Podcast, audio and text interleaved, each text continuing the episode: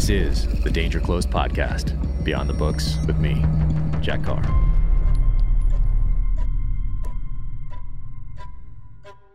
Welcome to the Danger Close podcast, an Ironclad original presented by Sig Sauer. My guest today is Chris Ryan.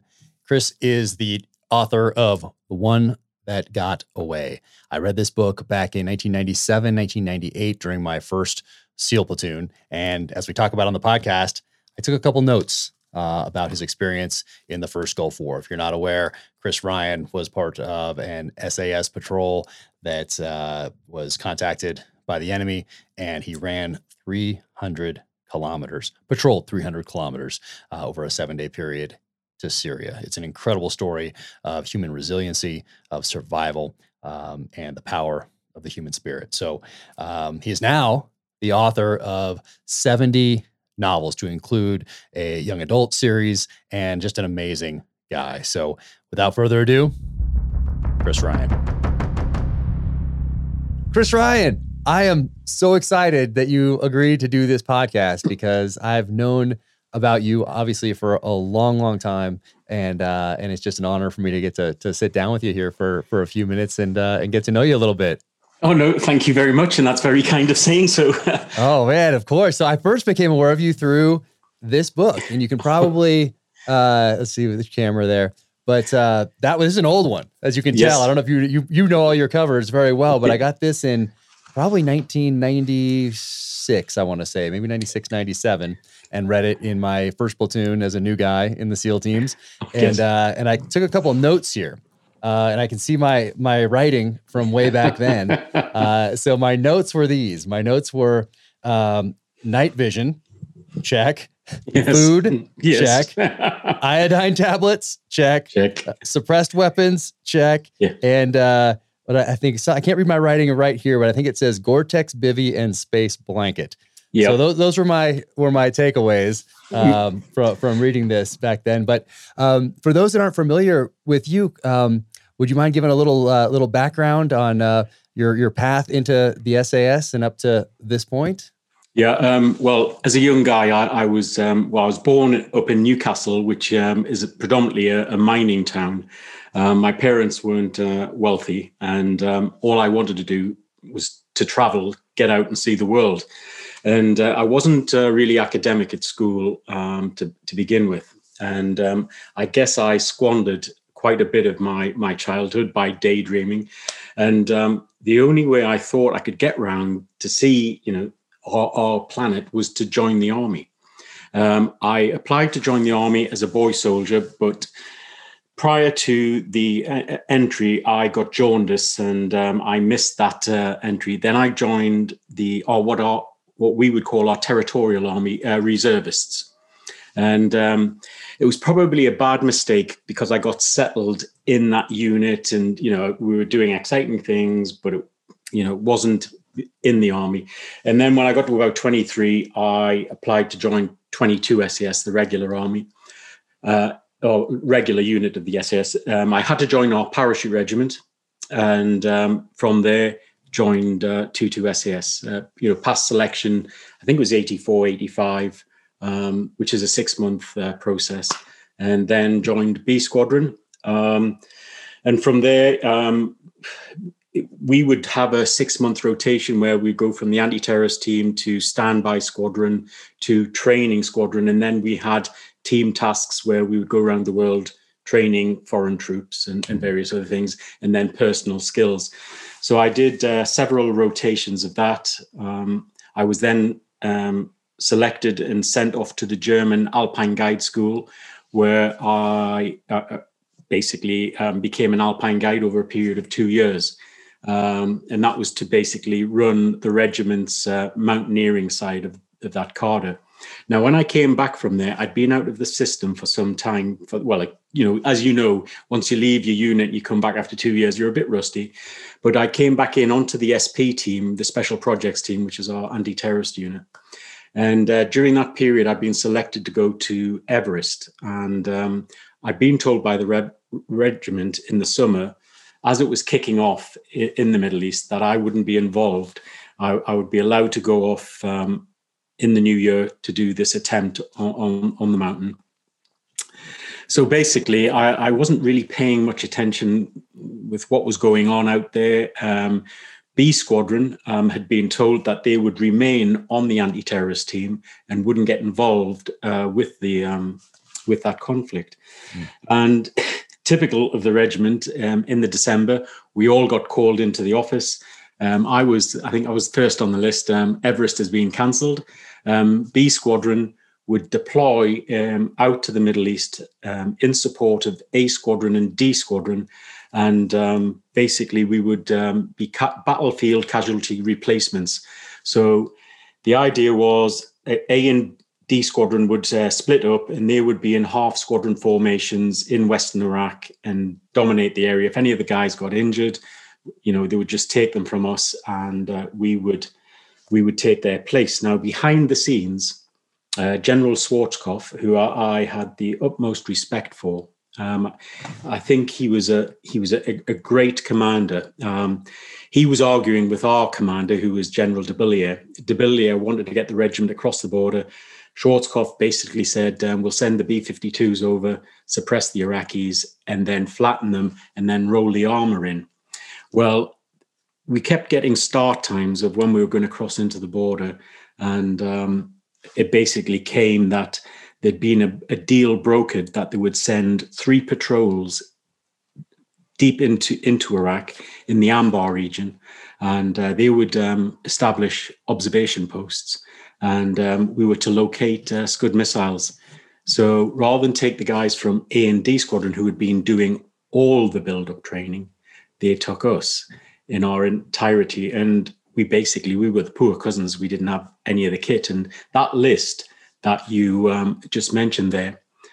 When we were tasked for this, I can remember going to the um, the sergeant major and saying, "Okay, uh, we night we need night vision," and there was there's none there's none left for you.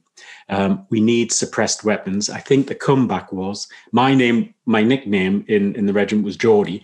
This guy came and said, "Geordie." Who the hell do you think you are, James Bond? And I'm like, no. And that, mind you, that was the thinking at the time. Yeah. It was suppressed weapons. Who uses them? Type of oh thing. And then it was the mapping. Um, the mapping we were supplied um, dated back to 1945, which was. I remember reading that. Yep. Um, we we knew well Delta A Squadron of Delta were up the road from us, and they had the facility to get satellite imagery. And uh, the joke was, our our commander said, "No, we can't uh, go to the Americans because of OPSEC." I think they didn't have a clue how tight the Americans' OPSEC actually was. We had local guys coming into our ops room, sweeping up like oh local Arabs. You know, you know. Wow. So it was it it was annoying. Again, I asked about you know what the borders were like and various other things, and everything else was just coming back negative. So we went in basically half cocked. Um, I mean, that's a condensed thing yeah, yeah. to get me into that uh, to that book there.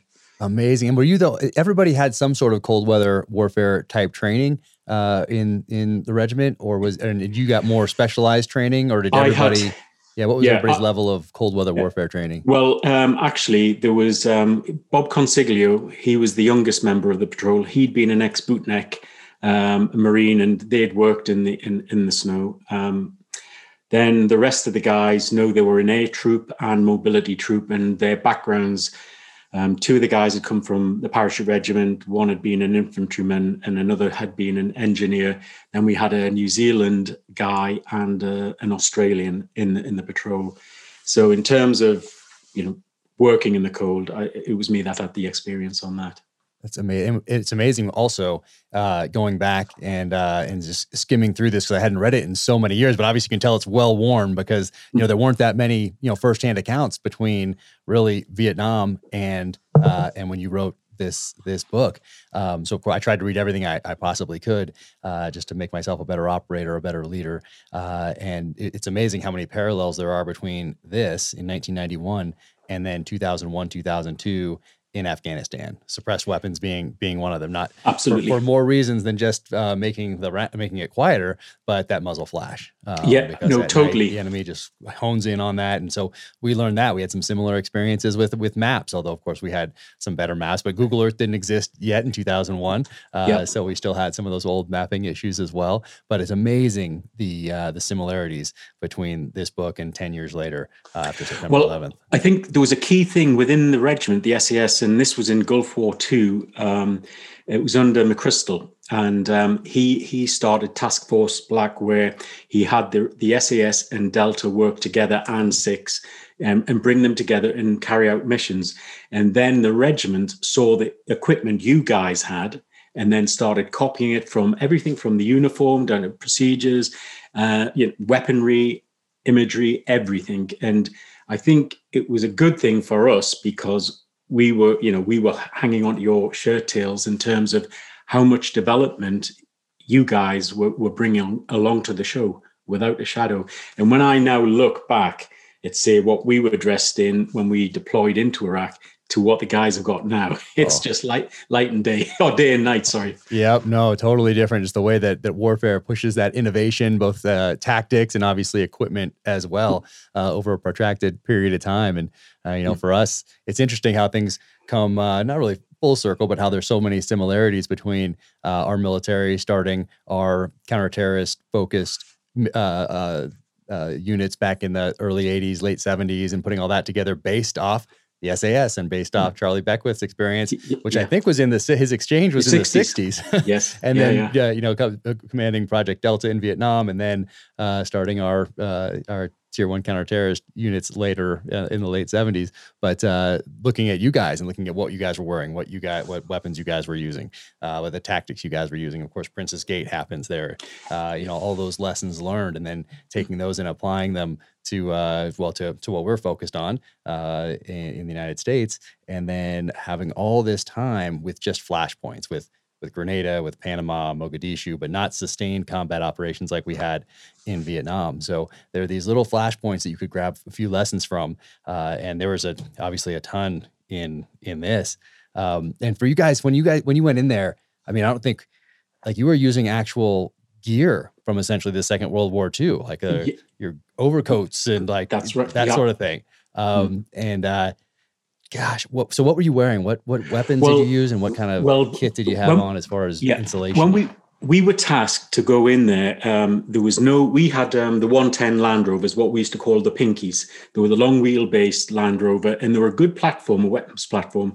But they had all gone to A and D Squadron, so we were left with a, what what we would call a 90 uh, um, Land Rover Defender and they were they were next to useless. There was no weapon platforms on them, and we were going in as an eight man patrol. So we decided not to take the vehicle. Um, we would walk in. Well, we'd fly in, and then we'd walk to our observation point. So our personal kit, uh, our smock, that dated back to 1942. Uh, wow. Uh, useless crap. Um, each man had um, basically around about 120 pounds to 150 pounds, depending on what the what radio system they had in. Um, we obviously had our belt kit, which was around about forty pound. I had a, a two or three. Some of the lads had uh, 16s, and um, a couple of them had the Minimis. Um, we then had um, a jerry can each uh, of water and um, a, a, couple of sandbags with extra rations and the NBC suits because there were still rumors that they had these weapons of mass destruction or they were going to gas us, which it was it was crazy. But it was more the information that we were going in. We broke every single rule that the, the regiment wrote out on SOPs, the standard operating procedures. And we um, there was three patrols. We used two Chinooks to go in. Uh, we we we we inserted um, we had one failed attempt. We had to come back because there was a deconfliction of bombing, and then we got in. And again, um, when we got off the uh, the bird and it, it lifted off, um, we realised how cold it was. Um, and Iraq actually was having the worst winter in 30 years. Um, the equipment, as you know, you can't carry 170 plus pounds in soldier. So we were basically sherpering this kit, as in taking it up, dropping it off, walking back, getting it, and then ferrying um, different bodies backwards and forwards. And then we got to the um, our selected um, OP point, which um, we'd read off off a map. And uh, what we found, we were expecting sandy conditions, and it was flatbed rock, so it meant we couldn't go underground. Um, we'd we came across this um, dried wadi bed and it was the sides went up to the desert floor about maybe 15 16 feet. One side had an overhang another side had a like a flake of rock that came off. And the road that we were supposed to be looking at um, it was just a series of tracks. So really we knew a scud wasn't going to come down um, that road. But more uh, more interestingly the next morning or first light we started looking around now, if you can imagine, we, we'd come in from the south into this wadi, we got to the head of the wadi, and then the desert floor went, you know, to the north. There was a ridge line running uh, east to west, but on top of the ridge line, um, there was an anti-aircraft position, um, quite clearly, and uh, we we basically tried to establish comms now, again, this is in hindsight, um, we couldn't get through, uh, we couldn't establish anything, and we had 17 radios between the eight of us, different types. Um, and uh, one of the signalers, before we deployed, he'd worked out the frequency codes, but he'd worked them out on the Latin long for um, Kuwait. Mm. So we were in north, well, central, like mm. Iraq. So that's like having your house number without the city dialing code. Ring as much as you want, you ain't yeah. getting through, like you know. Oh, so um, we were asking to be relocated, and um, nothing came through. And then in the afternoon, um, a young goat herder came in, and he was probably about two or three hundred feet away from our position. Um, he got into a truck and disappeared. So that night we sent out recce's and um, all we found was uh, anti-aircraft positions everywhere. We were stuck right in the middle. We didn't know what it was, whether it was troops in reserve or a, a military facility, but we were smack bang in in these um, between these anti-aircraft positions. Now we also knew that the Iraqi officers were reasonable tacticians because we'd had them at Sandhurst teaching them how all the tactics yep. about two years ago. And I'm sure you've come across that where you yep. do the training teams, we teach them, and then the next minute you, you're having a scrap with them. Mm-hmm. So that uh, that night uh, we did the recce's, came back, and it was it was freezing cold. I mean, the temperatures were below zero um, during the day and at night. Um, that next day I just spent we spent all the time trying to establish comms. And then the um, herder came back at about the same time, but this time he came right up onto the the overhang, and he was looking down and he he saw one of the guys and uh, ran off. So we knew we'd been compromised. So at this point, I basically um, rigged up a system uh, for the Morse code. And uh, within the British Army, I, I, don't know if it's the same for yourselves, you have a guard net, which is like an open net, mm. and um, it's just monitored by a signaler.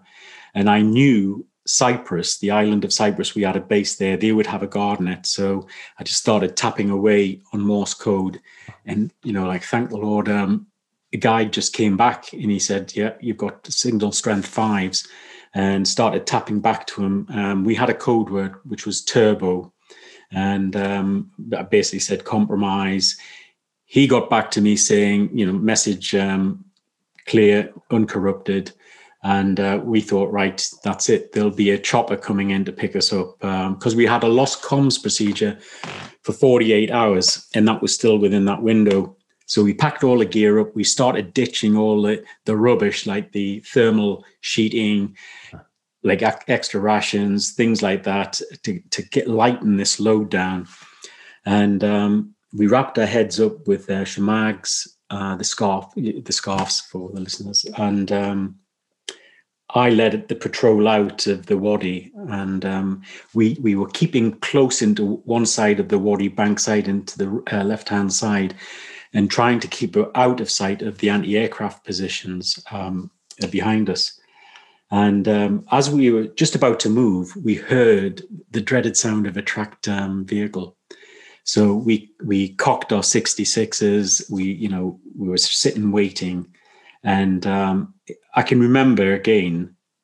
Well, in fact, if I can, I just go back to say one thing.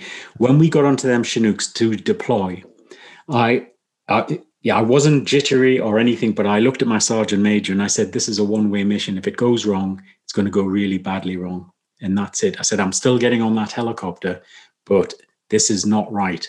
anyway. And did you have like a premonition, or would you look at the gear and look at the weather I, and say and just, look at the training and all everything kind of comes? so was it everything? T- uh, everything. So everything was and, wrong. Yeah, oh, everything wow. was wrong. There was no RV point emergency. There was no, you know, nothing. Everything. We were breaking every SOP in our book. And but having said that, and you know the feeling, it's like I want to get into this scrap, yeah. so I'm, I'm going. yeah. I'm going. Yeah. It's probably the naivety of youth. So back to the the tracked vehicle and um, what it was, it was um, like a bulldozer, uh, what we would call a bulldozer with a big um, blade yep. on the front. True. He had it halfway up, and he was in like a military jacket, and he was just peering over the top. Then he saw us, and he just started reversing back. Now, although you're in the desert and you're in a wadi and there's no street signs, these guys, you know, they know the place like the back of their hand and everything else. He disappeared. So we then said, right, let's start making to the um, the pickup point, and we should get there at uh, 2000. So as I was leading the patrol out, uh, we were stuck on that left hand side, and um, the, the wadi was quite tight, but then it opened up and um, it opened up to probably be a flat plane of about maybe a good 750 feet to 800 feet. On the left side, um, the bank side was very steep, but it was a, a lower elevation to the right hand side, which had a gradual slope, but it, it was a, of a higher elevation. So as we got out there, there was two Iraqis, and um, they had military uh, uniforms on, and um, they had AK-47s over their over the shoulder. So I told the guys, I said, just keep moving, and um, you know we've got company now, and they started to parallel us um, as we were walking out. And then I, I made that dreaded mistake um, of um, I thought, right, okay, they can't see our faces. I'm going to bluff something here. So I lifted my left hand, which is an insult unbeknown to me at the time, mm. and and waved to them. As soon as I did that, it kicked off. Um, they started, um, they opened up on us. Uh, rounds started firing. We returned fire. We dropped them too, um, but at the same time, the vehicles uh, turned up and guys started de- uh, debussing from the vehicles and then we came under a good um, a, a, good uh, rain of uh, fire. Um, it, we were we were doing our drills, pepper pop, pepper potting back, and it got to the point where we realised we couldn't carry our rucksacks. So it was a patrol commander said ditch the rucksacks, and uh, we did, and we were moving backwards and then um, returning fire, keep moving backwards. And I can remember dropping um, my rucksack and, and, thinking what is in there. And there was a, a, a, like a personal memento. So i went running back for that because i thought i'm not leaving this this around for these uh, guys. And uh, got back to the guy got back to the group. And um, as we were like going up up the hill you know what it's like when you're under fire your, your brain's thinking different things and everything is either in slow motion or you know it, it time condenses. And i could see these like mounds of earth lifting up. And it, it was a bit what went through my head was they're they're using mortars, but somebody isn't taking the pin out and they're not detonating. Huh. And it's not going to be long before it happens. Well, it wasn't mortars. What had happened is the anti-aircraft guns had opened up on us. They had leveled, wow. they'd come down at a level and they were like, I mean, they were they were flying. We were in contact for um, it was a, minimum of 45 minutes. Um, I was a patrol medic, and there was another guy who was a patrol medic um, or a trained medic.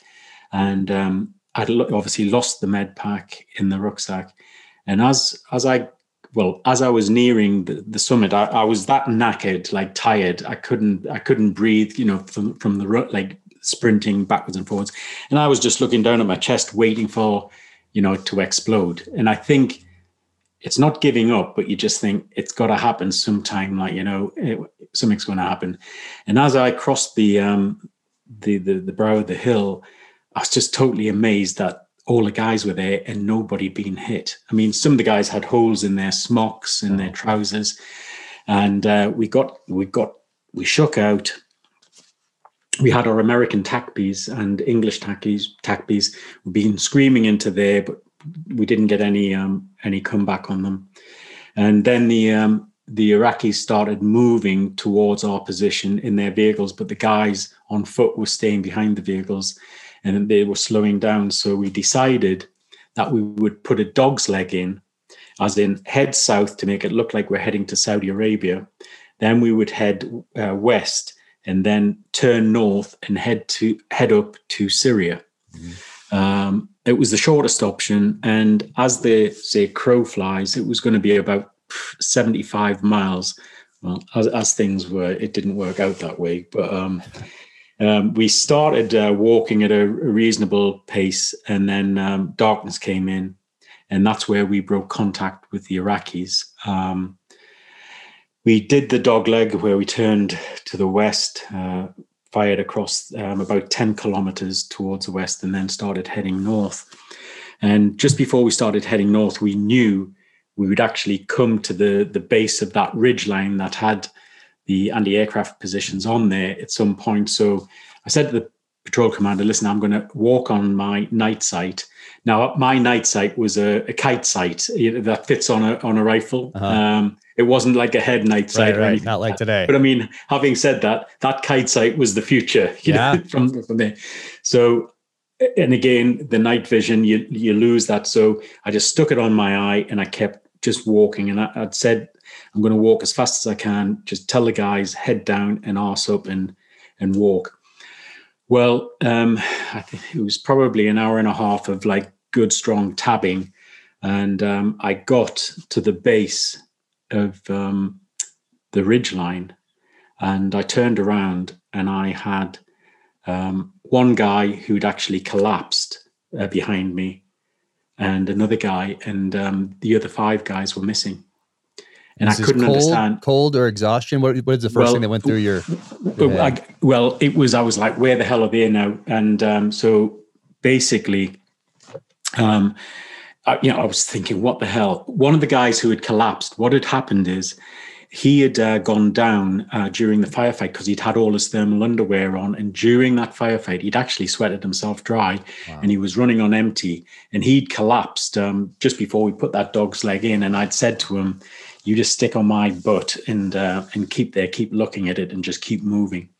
Because um, again, I was thinking this guy's got um, you know hypothermia, but he can't because it's too cold. It's it's got to be hypothermia, um, and it made no sense because he was drinking loads of water, mm. but he was out of the game. Well, there was him and a lad called Vince Phillips and um, myself. So I immediately ran up to the top of the brow of this um, this ridge line and it was ex- it was five minutes to zero dark, and um, I uh, got my TACBE out, which was an American one, and I knew the pa- the patrol commander had attacked the same frequency TACBE, and exactly at twelve o'clock midnight, I I called, and there was no response, so I waited till twelve thirty, opened up, no response. And I, th- I just made the decision now, right? There's, it's the three of us, and uh, we've got uh, two weapons. So we carry on.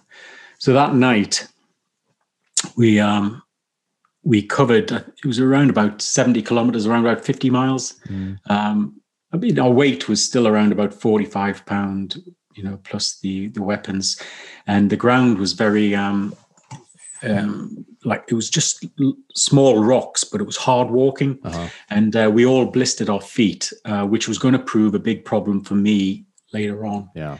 Um, so it was about 5 a.m., 5, 6 a.m. The, cl- uh, the, the sky it was um, it was still pitch black, but you could see there was a lot of uh, cloud in there, and um, I was starting to get worried because it was again it was really flat and uh, there was no cover, and um, I came across a, a, tank berm, and for the audience that aren't military, a tank berm is a construction of of basically earth um, mounded up on three sides. A tank can come in there and it has cover, but it can fire out at that side. So th- there'd obviously been a tank in there because where its left track had been, it had subsided. So I got the the guys in, and we lay head to toe in there, and then it just as first light was coming up, started to look around, and um, I could see a small box-bodied vehicle with a large mast. Now I didn't know if it was a building or a or a vehicle, and I could see the Iraqi soldiers moving around it. And uh, my main concern was, and again, as you know, the the the people from that region are very private and go into the the bathroom. You know, um, they will walk a good distance, just have some privacy, just to to do something. So I said to the guys, you know, we're going to have to stag on here and watch because this is the only cover all around there. But as it was, within half an hour, um, it started snowing. Oh wow! Yeah. yeah. and people don't necessarily the, think of Iraq as cold and snowy, no, obviously, but yeah. man, it gets cold out there. I was there a does. couple winters, and it's it can get so cold. Yeah, it, it gets really gnarly. Guys, do you remember if your base layer was wool or if it was a synthetic, or uh, and then you had cotton over the top of it, uniform? Or how no, did, um, we had um, we had probably t-shirts on. We had our like old um, uh, desert cam shirts um, I had a, a Helly Hansen like uh, thermal fleece uh, like jumper type of thing, and then the thin smock on that on my trousers. It was them them useless British cam desert cams. And I'll tell you um, another thing on that.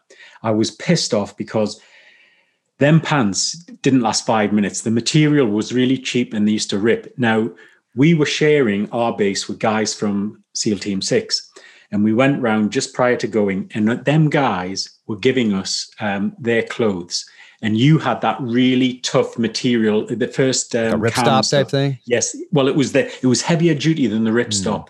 and it, they lasted, and it was good cam. And I had a set of them trousers on, and my RSM said, "You're a British soldier. Get them off." Oh. I'm thinking, you know, who gives a shit? Like, you know, um, and it was crazy. So that that was going on in the background. So anyway, we're lying there so it's a combination of a synthetic plus some cotton yes pants, yeah. tops, all that sort of mm, combination yeah. of stuff that probably wasn't the most well suited for that environment. No, no, definitely not. I mean, we lost all our Gore-Tex in our rucksacks and yeah. um, and everything else. So and do you remember what, uh, uh, how, what your loadout was as far as mags for your? Uh... Um, I, I had um, I had 10 um, 30s. Uh, I had um, phosphorus, L2s, smoke, um, obviously TACBE, small pair of binoculars, uh, escape escape um, tin um, with bits and bobs in there.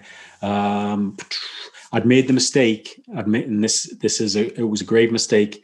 I'd opted to take more mags in a pouch where I had my small um, bivy bag, my Gore-Tex yeah. bivy bag. That must be the note that I have in here. Then it's been, yeah, it's been yeah. since 1997 since I wrote that. So you know, Interesting. Well, I was looking at their mags thinking they're not going to keep you alive. Now, because of my experience, when it started snowing, there was a high wind chill factor. The wind was blowing, but more more importantly, the snow kept changing into rain, and the ditch that we were in kept filling up with water. And it, it probably saved us in terms of these Iraqi soldiers who were close by didn't, you know, walk uh. over to us. But Vince started showing all the classic signs of um, hypothermia and um, he was he was going down rapidly. Um, I can honestly say it was the longest day in my life, and I've worked in some of the coldest environments in the world, and and I I, I will say this. Um, I wouldn't let anybody move. Um, our SOPs is during the day you don't move. So I said nobody's moving, and I made them stay still. Now I know I've got to live with a, a man's life here. Um, it um, it's it, uh, it 1800 um, it was dark and i said right let's move. Well when we came to move um, it was nearly impossible. We'd lost the use of our fingers our, t- our toes. Um, it felt like you were just crippled with arthritis in your knees your thighs your, your lower back. And um, trying to stand up was an effort.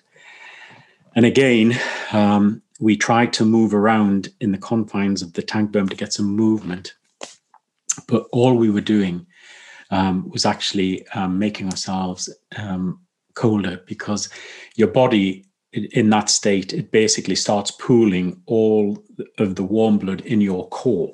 And that's why you lose the the use of your fingers your arms your legs because the blood is being sucked up into your core to keep your vital organs going. But by moving quickly and trying to you know, warm up, um, all of that warm blood starts going to your cold fingers, hands, and then that's making making you even more cold. So it wasn't working. So again, started moving off. My main concern now was um, if we bump into the Iraqis, um, I will not be able to operate my weapon. Can't feel my hands. Um, by this time, the snow and rain had stopped, but there was cloud, uh, high winds, and the moon would come out now and then, and all of a sudden everything would light light up. It would darken down, and um, uh, at this point, Vince started um, like screaming, uh, making a lot of noise. Um, he was showing all the classic signs of, of hypothermia. So I would walk back, um, talk to him, and this is, I mean, without going into detail for the respect of his family, but I would try and gee him on in terms of remind him of his family. Um, I would shout at him. I would do lots of different things to see if I could get like some type of reaction. So at this point, um, I said to Stan, who was with me, um, "You, you and him stay about um, probably about 50 to 100 feet away from me. Just keep me in sight. Don't lose sight of me, but let me get up ahead and I can walk. And if he's making noise, hopefully I'll see the enemy beforehand and then I'll move back and then we'll box round them. So we did that. And um, I'm not really sure how long we'd been walking. Um, and um, uh, uh, Stan said, um, I've lost contact with Vince. So got back to him and um, the ground, there was um, where the snow had been drifting. Uh, then I would follow my footprints and then I'd get to an area where the snow had blown off and it was flatbed rock. Now, if you imagine your route, say, going from north to south, uh, I would get, you know, enter from the north and head across to the south, and my footprints weren't there, and they were actually over on the east side. So I'd start following there, and the the next thing would happen, and then it it actually I just had a light bulb moment that you know, I was walking in a zigzag myself and I was navigating. And then I realized how bad the hypothermia had got a hold of me. Now, we, we, I think it probably 30 minutes, 40 minutes backtracking. And that was back to the enemy, back to the storm. And it was me, it was, I made the decision um, that I wasn't going to go back any further. And uh, we were to carry on on the route.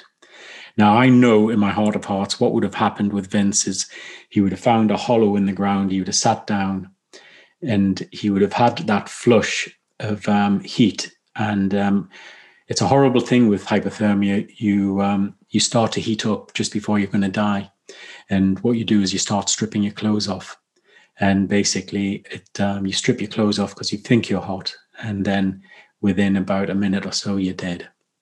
And that's what happened. Now, Vince's body was recovered by the Iraqis, and they were very respectful with him. Uh, they returned his body, and that was put through an autopsy and uh, everything else. And at the coroner's report, he he predicted Vince died the day before, the day after. He died that night. Um, so we carried on, and um, we seemed to come off the high ground into a series of um, uh, into small wadis, and these wadis were only about three or or four foot deep. So just you know, just before first light, we um, we lay there cuddling one another in, um, and um, first light came up. The sun came up, but it was still like you know blue skies, but not enough to think I'm comfortable here, but enough to get your fingers moving. Um, we immediately cleaned the weapons off because they were sodden in mud, you know, rammed. So we cleaned the weapons off. And um, we started looking at the map. and because our maps were really aviator maps, there'd been two um, uh, on the on the map. There'd been two pylons, uh, two rows of pylons, and I can remember going under one pylon, but on the map um, the one pylon was like say about 40 kilometers closer to the border and i predicted that's where we were and uh, so that wasn't bad you know it was just probably another two days um, that's that's all right because we've got no food and uh, no water so we lay there and uh, sure enough and again i'm sure you know you're sat in the middle of nowhere and then the, the goat herder comes out of nowhere. In Afghanistan, he, still, we learned he, it again. Yeah, yeah. Exactly. And you know you, you, that you've got hundreds of wadis around you, and um, the freaking goats just come and they stopped off at the wadi we were in. And as we were laid there, they, they started to walk up towards us and we just kept down. They walked past just grazing. And the, the, the goat herder, he was a big unit, big lad, uh, probably about 20 odd, 25. And um, I started looking and I went, right, if he comes up here, I'm going to drop him. And um, Stan, being a gentleman, I would say, he said, no, no, no, he can't do that. I went, yeah, I am. If he's coming up, if we tie him up, he'll die anyway. If we if we do him, we've done him, and that's it. If we let him go, he's going to tell the Iraqi forces, and they're going to be onto us. So sure enough, um, he stood up and started walking towards us. And when he stood up, I realized he was a big guy. I'm only 5'10, but uh, Stan's about six four. So I said, You grab him, I'll stick him, and uh, we'll drop him, bring him down. And uh, Stan, Stan, uh, he said, uh, no, no, he said that's against the the uh, rules of uh, engagement and all the rest of them. like, screw the rules of engagement, you know. Um, so as it was, he jumped up, grabbed him, but protected him and sat him down, and it was the right thing to do, to, to be honest, really. So we're talking, and again, talking to the locals. You, if you say tractor, vehicle or whatever, they'll go Iowa, Iowa, Iowa, and they have no sense of distance or how long it'll take you. And he kept pointing, and then Stan said, uh, "I trust this guy," and I went, "You've got to be kidding me!" I said, um, "We'll keep him here, and then we'll leave it uh, at last light." He went, "No, I'm gonna, I'm gonna go and see if I can get this vehicle," and I was like, "No," and he went, "Yeah." So he, he took his belt kit off, and he, he left his rifle and started walking off. And I'm looking at them and I thought, this is wrong. So I called him back and I said, listen, mate, at least take your rifle, but keep that down by your side. And uh, I said, if you change your mind, slot him and come back. And he went, no, I trust him. He's given me some berries. Um, I'm off. So I said, I'm, I'm here until six o'clock.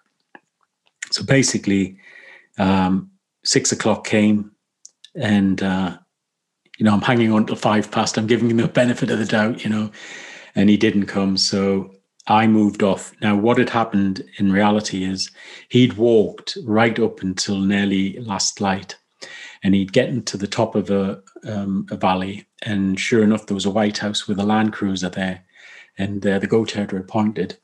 And he'd gone down, and as he got to the Land Cruiser, 14 Iraqi soldiers came out of the um, hut, and he was bagged. He, he, he'd gone so there was no chance of him coming back. Um, I um, I uh, started walking, and um, I'd been walking for about twenty minutes, and I looked over my shoulder, and uh, there's a set of headlights, and I thought, Jesus, you know, he was right, I was wrong. So I ran back, uh, but the first set of headlights were followed by a second set, and um, there were two cars, um, and, and basically um, there was they'd they'd circled the um, the the wadi. There was voices, muffled voices, but my um, kite sight kept burn, burning out, mm. and I couldn't make out what they were. Um, they they they they moved away. I grabbed all my gear and started running away in the opposite direction, and then they came back on on the site, and then there was a contact, and basically there was rounds exchanged, but they were all civilians. Mm. I moved off from that point and carried on to where I went under the these um, these pylons, and then I ended up on some high ground, and there was a village in front of me. Um, I couldn't see the river or the Euphrates, but I could make out a line of, of palm trees. So I got down to the palm trees, and sure enough, the river went out in front. But what what it was, there was a pile, there was piles of brushwood evenly spaced every couple of hundred meters. So I crept down to get water because it, it get now it's like two and a half days since I've had water. And as soon as I stepped in, I went straight up to my waist in like a silt. Now, again, to the to the listener, it mightn't be a big deal, but it's still minus like um, zero, and it's still freezing. So I, I, threw my belt kit out, my rifle out, and then I had to crawl into a depth on this brushwood, which meant I was soaking all down my front to fill my water bottles up. Then I got back into the Wadi system and I got a hollow on the north side of a slope and just took myself in there and I, I just froze. And it wasn't until um, first light came up, um, it hit me that I was by myself. Um, and I don't give a monkey's how hard you are, how tough you are. It it it it it, it gets you. And some bizarre. This is really bizarre. And you're going to think I'm a nutcase, but um, I, this thought came out, and it was when I was a kid. My mum used to say, "If things get on top of you, have a good cry." And I'm thinking, I'm sitting there, and I'm like that, and I, had to look around to make sure exactly. nobody's watching. And I try, I tried to cry, but I couldn't cry. I just, and I, put, I burst into laughing, thinking, "You idiot!" Thinking you know, and I laughed. But you know what? It was that release of tension. Mm. It, it was like a cloud lifting off me. I sat down. I looked at my map. I was still, you know, freezing cold, but I knew this is it. I'm by myself. Nobody's coming to get you. And um, this is where you've got to go. So the hardest thing is lying around for 12 hours, not moving in freezing conditions, because again, you will you will nod off into sleep for maybe three or four minutes, and then you'll wake up with a judder and you're freezing and shaking violently. So the sleep deprivation had kicked in. My feet were in in, in a bad state. Uh, the toenails had come off. Um, the the all the blisters had turned into open wounds. Um, started walking now that night. But what happened was, unbeknown to me, the the group of five, the other guys, they'd um, they'd gotten uh, they'd been captured and um, they knew that there was eight of us. Mm. They had Vince's body, they had Stan, they had everybody in the patrol. So during their interrogation, they kept saying, you know, where where was I? And um, so they'd they'd get they deployed all the civilians from the the villages along the Euphrates, and 1,600 troops um, were were covering. But because it was so cold, when I started walking, I would either smell a fire or cigarette smoke, or I would see the fire, and then I could stop, move back, box them. Now I walked all that that night, and I know I would have done 40 kilometers, uh, but I only made 10 on the, you know as the mm-hmm. on the map. Right. That next morning, I found myself on a cliff face. Um, which was quite nice in, in, terms of I climbed down it and I got into a hollow, so it meant I was out out of the wind, so I was not warm, but a lot more comfortable than being in the open. And I was looking over a, a village that was on the banks of the um, Euphrates. There was a couple of guys fishing. No sign of any military. So spent the day there, moved off again. And um, what I was doing was trying to gauge the distance between the Euphrates and where the Wadi systems were coming in. Now, the safest option would have been to stay up in the Wadis, but that meant I would be cross graining. So if you put your fingers out, you'd be walking over your fingers mm-hmm. up and down, and that would sap a lot of energy. Also, that night, I saw um, a, a, a, road sign and it said Al Khayyam 50 kilometers, and uh, I think it was New Anna 50 or whatever. So on the map, I could pinpoint exactly where I was. And honestly, I, I can remember not well, nearly collapsing because I thought I was two days ahead of myself, wow. and now I'm two days behind. And so, how how far is it then from that sign to the Syrian border to your uh, destination? Uh, you're, you're, talking about uh, 160 uh, kilometers, about 100 miles plus wow. Uh, at this point. And um, so, you've already gone 75, 100 yeah, about 100 miles. Wow. And um, it took the sails out of me, I must admit. And um, so I was trying to gauge the, the distance because obviously the closer to the Euphrates, that's where you're going to bump into the cities, uh, like, you know, the population. Mm-hmm. Uh, so I, I, carried on. Um, I got caught out in the open. Um, at first light, I ended up in a, a culvert on the road. The road was a six lane highway and it was built up, you know, the sides were built up for the flooding during the wet season. And at first light, I was lying there and just heard the dreaded goat goat bells. And as I looked through the culvert, um, I saw an old guy coming up with his goats, a donkey, and a dog. But at this point, there was traffic running along. Wow. Now, the only way I can describe the six lane highway is like a, a railway embankment. So I lay there or crawled up and the cars were going up above me he came through and i'm guessing because they had the he had the animals the dog just wandered up and they went up into the interior but I knew he'd be coming back at some point. So I got into a stream bed, and it was dried stream bed, yeah. and crawled away from the road. But again, I was really concerned that if anybody'd seen me, they would they would bring in the army. Um, so I was lying in this hollow, and that day it was just a matter of just lying still and looking and listening. And you you know what it's like in the desert. You'll hear you know pebbles moving or like brushwood moving, and I'm just thinking, you know, are they are they creeping around me or whatever? So did my map study. By this time, uh, you know, I haven't had food for it's four days, um, and, um, and, and very little water now. And I knew I had to get more water. So, um, but I didn't realize how switched off I'm becoming. And um, started walking that night. I knew I could like if I carried on on a certain bearing, I would hit the uh, Euphrates. I could bounce off that and then head to the the border. And um, as I as I was moving, um, it was weird. Um, I knew I was probably about maybe 200 meters from the river. I could see a, a pumping house, and there was a, a, faint light coming from that. So as I moved forward, there was an old Iraqi guy in a um, in a blanket, mm. and he had a, like a, a paraffin burner. So I pulled back, and the next thing that happened was it it was like a Second World War air, air, air raid siren that went off. So I hit the deck. I thought I'd like maybe tripped something or whatever. And as I got down, I got the night side up and I could see these large towers with interlinking what looked like wires around them. And then um, I could see all the anti-aircraft positions around it, and I was sat in the middle of it. And I, and it, it, was only because I'd, I'd switched off and I was walking, and I hadn't been constant, not concentrating, but you know, probably just my mental state. So I'm lying there, and then it was more sirens came on, and basically everything quietened down. Lights went down, um, everything settled.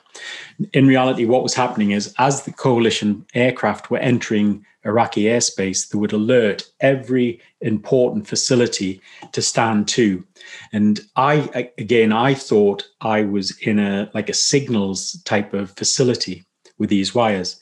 In actual fact, I was in a chemical plant that um, they were trying to produce yellow cake. Uh, now, this is quite important from an American point of view. When I when I finish, if you can remind remind me of this, I will. So as um, as it settled, I was again night sight up. I would approach, and you would get the silhouette of the anti-aircraft um, guns against the skyline, and then you'd look down, you'd see the sandbags, and I would look over, and there'd be four bodies in sleeping bags with blankets over their heads and everything. Now, if they'd had a dog, I would have been compromised. On the other hand, the the cold had killed one of my colleagues. It was killing me, um, but it was also saving me because these guys less like the cold even less than we do. Yeah. Um, so picked my way through this place, and then I came across um, a stream bed, and um, it was running clear. It had the the the base of it was clear. Um, it just looked like a spring, and that's what I had in my mind. This is spring water. Um, so I filled both water bottles from it. Didn't didn't uh, drink it um, just because of what was going on around me.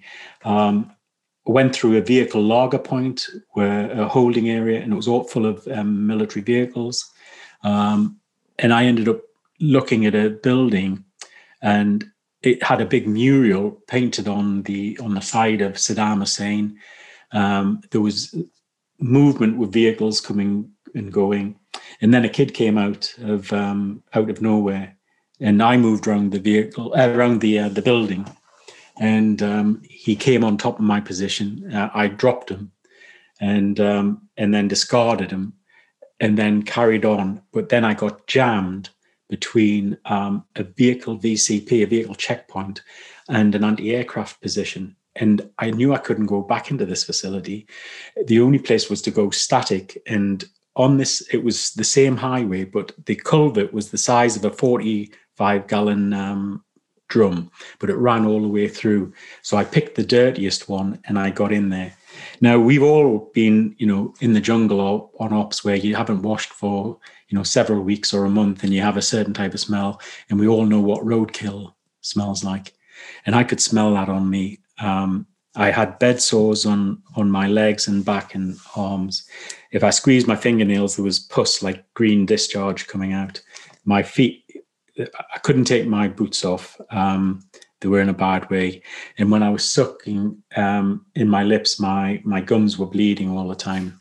So I thought I'll cheer myself up and have a drink of that fresh water. So as I took a drink of it, it was like putting battery acid in your mouth or lemon juice. Do you know right away? Something no, I no, I, I, couldn't compute because this water was pure. It, um, pure. it was running clean. Yeah, no smell. Pure. Nothing, not a thing, just wow. pure mineral water. And I was that confused. I thought it was something that had gone off in my water bottle, like you mm-hmm. know the old Steri-Tabs or something. So I, I did. I tried to take a bit more, and it was burning my mouth, and I discarded it. I got the other water bottle out, thinking you know it'd be all right. So as I took it, exactly the same. And I how much did you I drink? How many? Like uh, two mouthfuls, two yeah, two gulps, and it burned uh, all the way down. Yeah. And um, um, I, I just couldn't couldn't work out. But, but, again, it was another knock to the morale. And mm-hmm. every single day there was something that would put you down. That's a big so, one right there. I mean, at what point do you realize that it might be a chemical, or do you think it's just tainted water? I, I, just tainted water. I just couldn't couldn't compute because no. in my mind I was seeing this clean water and I, it just wouldn't compute. Right. So that that next uh, night, um, the, um, the it, it looked like it was going to rain and the visibility wasn't that great. So I could see the VCP point, and I pushed towards the the anti-aircraft position and got through. Now I've been walking for about 500 about 500 feet and then all of a sudden, there was just this massive flash. And I thought I'd been caught in an ambush light. Yeah. So as I hit the, the ground, the boom went on afterwards. And it was the Americans bombing this plant. Now, the plant wasn't a signals plant, it was a chemical plant. And this is where they were trying to make yellow cake. And that water had come, yeah, and that had come from their reactors, the shit that I've been trying to, to drink. Now, quite ironically, when I got out. You find all this out I, later. Yes, well, I found out um, from from the embassy in Damascus, but I ended up having to go straight up to A Squadron Delta because they were flying in to do the bomb um, assessment, damage assessment. But at this point, it was just a signals camp yeah, to me. Right. I didn't realize, and I didn't know why they were bombing it. Um, so I carried on. But this t- at this point now, I'd say I'm at my my lowest physically. Um, I I was hallucinating. Um, I was I was seeing vis- visions of things. I was walking, but I knew I was on a on a heading to hit the the border. And at some point during that night, um, it um, I was walking, and the only way I can describe it was like the sense of having electric shock in the back of your head, and somebody has sucker punched me in the back of the head, and it knocked me down onto the onto the desert floor. And it was that severe. I actually turned around to see who had punched me. It, wow. it just felt like somebody punched me and there was nobody there. And then I, I got myself up and I was walking. And then it happened again, but this time I came to on the desert floor and I was talking. By this time, I'm talking to myself. And in fact, that's another point. Um, every decision I made, I used to talk to myself and ask the questions and all of this uh, stuff. And I got up and I was thinking, you know, that's a stupid place to try and sleep, and you shouldn't sleep. You know, you're not going to wake up. Carried on and um, ended up in a like an area where they'd been burning rubbish, but then I could see the the line of the what I ho- hoped was the Iraqi Syrian border. And I, I, sat there, and all I wanted to do was get over that border. And obviously, our ta- our, our our procedures are you sit and watch it. You know, you spend time just watching it. And sure enough, after about 40 minutes, a vehicle came from my left and I could see the headlights and it was rolling down the border. And he stopped just off my axis, and two, um, obviously, Iraqi soldiers got out. And what the Iraqis were doing is putting mobile OPs all the way from um, Jordan right up to Turkey and just moving guys so they had eyes on different parts of the border at any one time. And do you think that was that specifically well, I, I, for you, or was that? Um... No, I think I think that was just a thing they were doing okay. um, from that side. I don't even know if it was smugglers or whatever. But um, anyway, um, I got to the the border and it was um, razor wire, and it was them big meter, you know, like spools, okay. and but it was concertina. There was yeah. three spools on bottom, two and one on top. Mm. And if if you haven't if you haven't uh, had any uh, anything to do with razor wire, if you get amongst it, it's going to hang you up and shred you. So I then started moving away to my left because I knew there was an Iraqi town to, to my right on, on the Euphrates. And sure enough, the Arab factor kicked in where whoever had laid this um, barrier, they didn't know what they were doing. And where the spools had come to, they'd fixed them, but they'd actually, if you look down, if you imagine looking down on a plan of an H, each each um, uh, end of an H and then the middle bits was strengthened by pickets, and they had strengthened these pickets with barbed wire to to hold up the spools of um, of razor wire. Well, all they'd done is made a bridge for me to like climb over. Wow. So I managed to get my whiteman over, my belt kit over, and then climbed up this and then shimmied over, got to the other side. But at that point, um, there wasn't like a tank trap or that them large ditches. And I, I, was wondering, you know, is this the is this a false border right. or whatever? So I just carried on walking. And I mean, I was I was in, I, my head was that screwed. Um, I, I was seeing visions of my daughter. She was talking to me. I was trying to put my hand out to grab a hold of her. She was dressed in what she was dressed in at the Christmas before I left Hereford. Um, and then she would disappear. I don't know what I walked past, you know, the left or right of me. Um, and then I'll come to. And then something happened and I woke up first light and I'd broken my nose. I passed out wow. against this wall. And um, as I came to, obviously my, my face was all bloodied and that, um, I could see a, a, um, a, small building on the horizon and there was smoke coming from there. Um, at this point, I was probably 24 hours from dying, if not sooner. Now, one thing I, I, I believe you, you can go, a human can go 10 days without food, but once you go, like, say, three days without water, you, you, you're, you're, you're finished. And I've spoken to medical experts, and they said the, the electric shocks in my head were my brain was drying out. It wow. was you know all all the fluids, and it was severe like dehydration. Well, anyway, I got to this house. There was a young lady. Um, she had like an upturned wok. She was making bread on a fire. There was an old man leaving with some goats, and a young guy came out of the building. And uh, I just said, um, you know, Syria, Syria, and he didn't really understand. And I said, Iraq, Iraq. And he pointed and he said, Iraq, Iraq, and this is CD, CD here. And I was like, thank God for that, you know. And he could see the state I was in. So he, he ran and got a big silver bowl of water, which I, I drank, and he brought me into his into his room. And there was a, like a paraffin uh, boiler uh, burner there. And he gave me a, a, a, small glass of hot sweet tea. Mm. And I'll tell you what, it just hit me like a chemical and it was just like bang.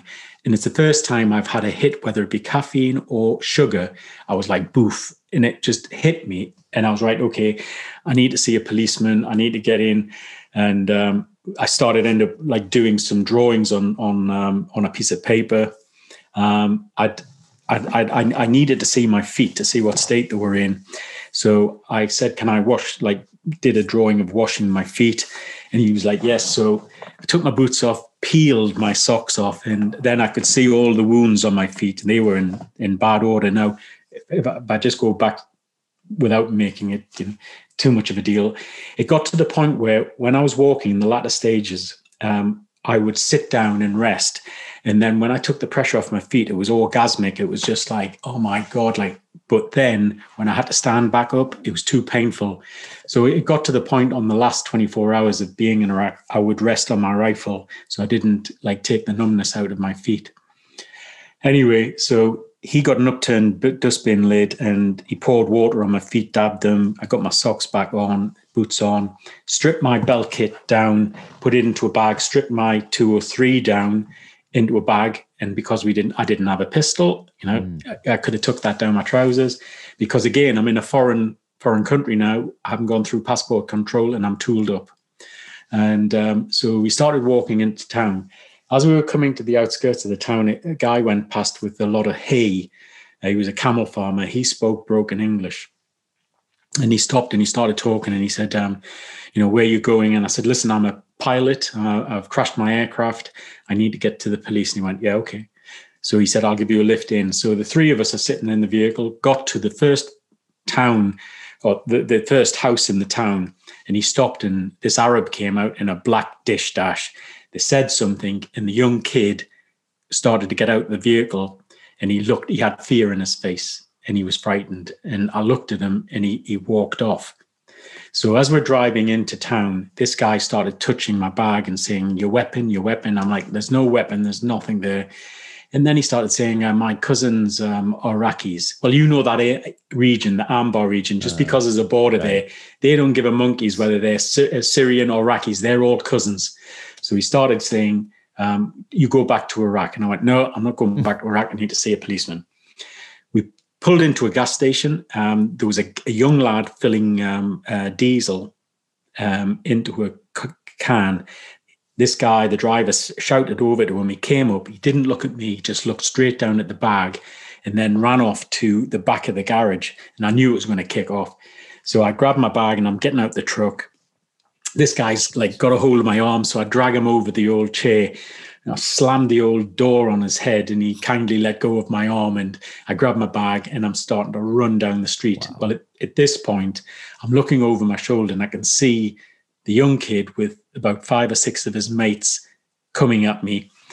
They're making all this noise, and then people from on the other side of the road, they're starting to close in on me. And then I'm thinking I'm running like a you know a 16 year old, and I look behind, and I probably had a 70 year old guy jogging behind me. he was like you know w- running in yeah. slow motion.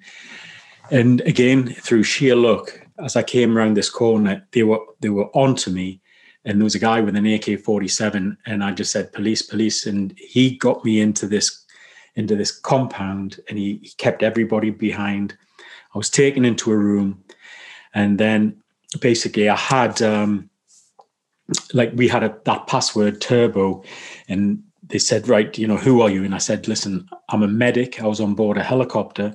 The helicopter crashed. We were going in after a downed air crewman, and I've just been wandering around for a bit there was there was a there was a long time waiting around. Um, there was a couple of things happened in the in the room, but it was like boring. I mean, so what happened was I was called into another room where they dressed me up as an Arab, put me a dish dash on and stuff like that.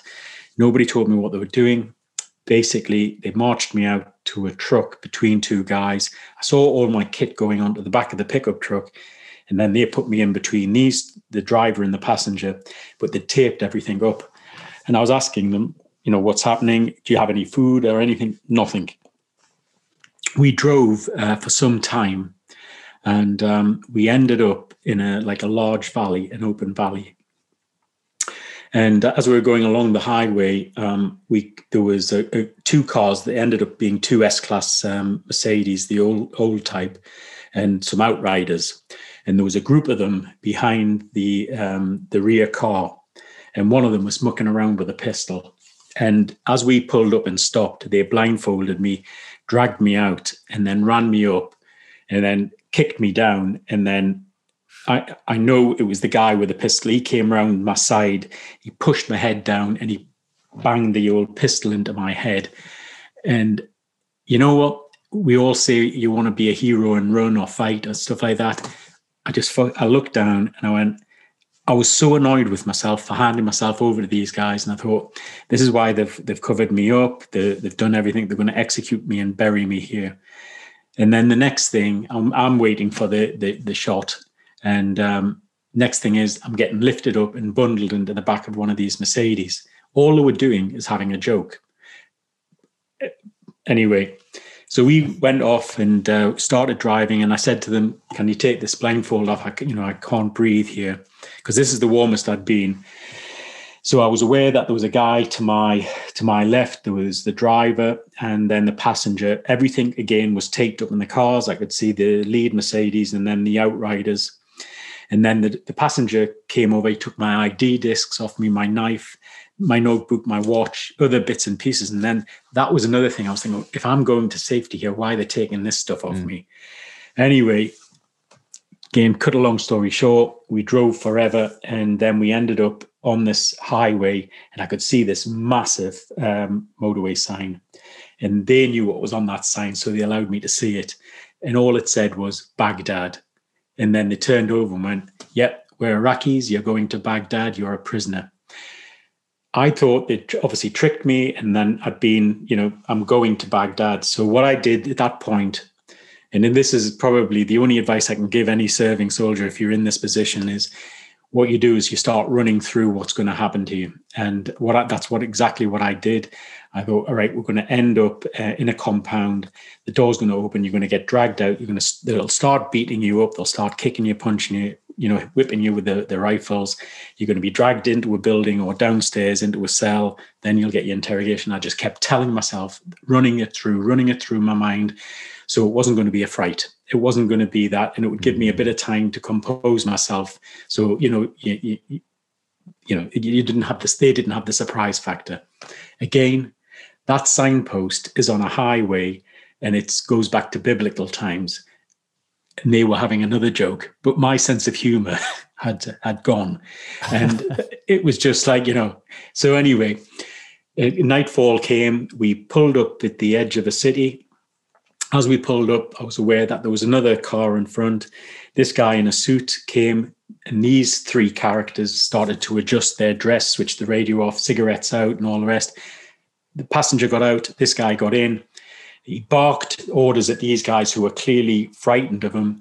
He, all my ID discs um, and stuff like that had been taken off me. He leant over and he said, "Obviously, this is yours." I went, "Yes." He said, uh, it, he, passed, he passed it back to me, so I'm putting it in my pockets and he said, It won't be long now. So we ended up in a com- military compound, pulled up to the entrance, and um, basically, um, when the, when I tried to get out, my my knees had swelled up, my ankles had swollen up.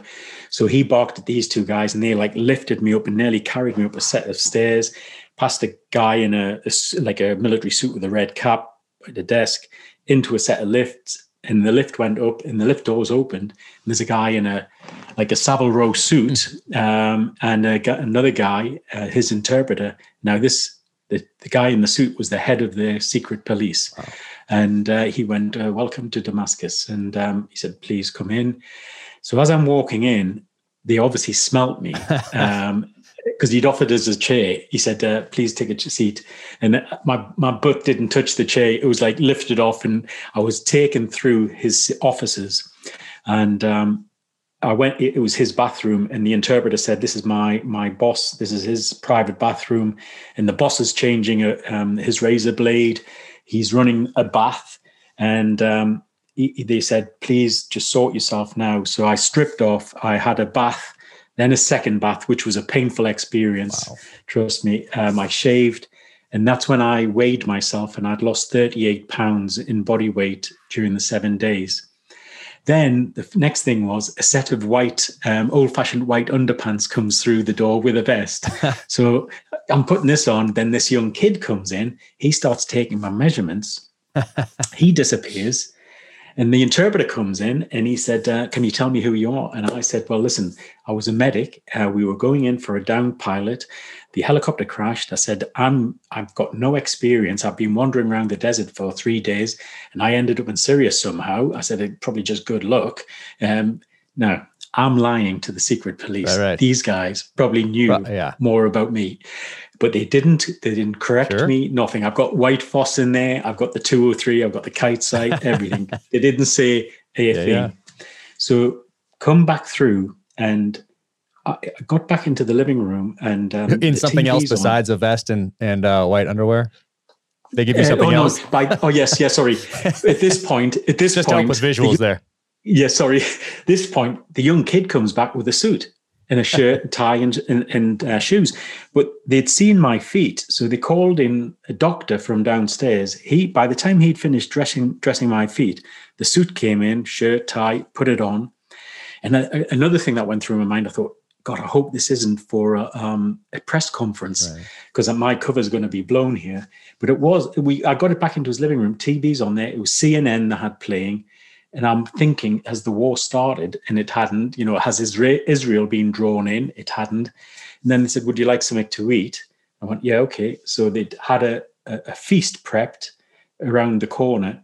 I sat down, I took one piece of meat and it just lodged in the back of my throat. My stomach had wow. totally shrunk, but I was drinking plenty of fluid. But these guys were super polite. When I stopped eating, they did. and they came round and he, we had one of them uncomfortable silences where he said, um, do you want to see some Syrian nightlife? and I went, well, with my feet, you know, yeah. I can't really walk can't and dance. this, that, and the other. And he went, well, what do you want to do? And I said, well, I, I should really go around to the British embassy if that's okay. And he went, if you want to do that, that's fine by me. What he did is he gave me a card and uh, he said, you, if you have any problems in, in Syria, you ring this number immediately. So anyway, long story short, gets to the embassy. I basically crop, pop up they didn't believe who I was. So, you know, I said, get on to High Wycombe, which is the, you know, the, the British Army's like command post. Tell them Turbo, one of Turbo is out um, and I'm here. Da, da, da. Now, throughout my escape and evasion, I thought the other five guys um, would have escaped. Mm. And throughout every every day when I was lying up, I was thinking, them lucky guys will be back at the base and this, that, and the other.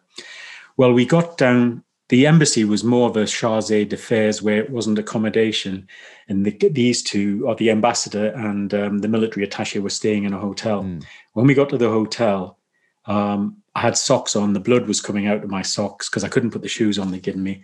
And uh, the rule in Syria is if you don't have a passport, you don't get a room. Manager's like, no ways you're getting a room. So we spent 15 minutes arguing about this number on the card. And then we eventually phoned.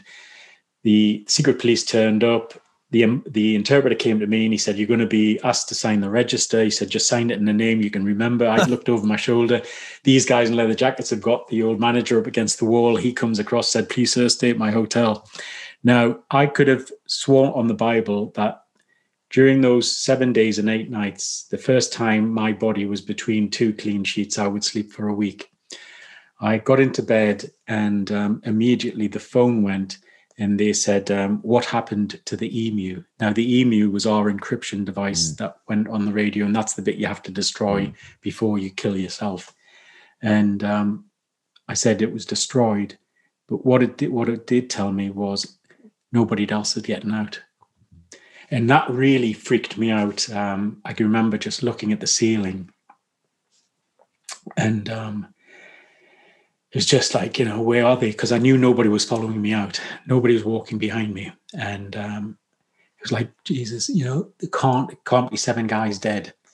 And um, I couldn't, the next day, um, I, uh, I went back, got a passport, but they wouldn't let me leave the country because I didn't have the incoming stamp in it, so I had to go back to the secret police. Do you have anybody from the, the, consulate there with you? Yes, or? yeah, yeah. They they came with me then.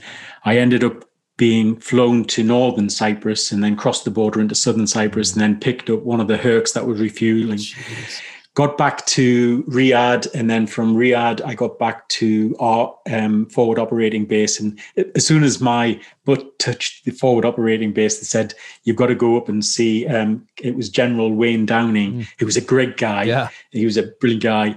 He he he. I sat with him, told him the story, wow. and you know what? First time I've seen an officer show humility. He said, "What did the doctor say?" And I went, "I haven't had time to see the doctors. I came straight to see you."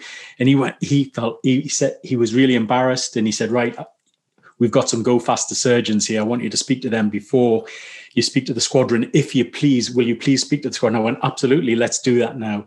So spoke with A squadron, and that they went in to do the damage assessment. And sadly, they had a contact, and one of the lads was killed um, on that on that site that I was in.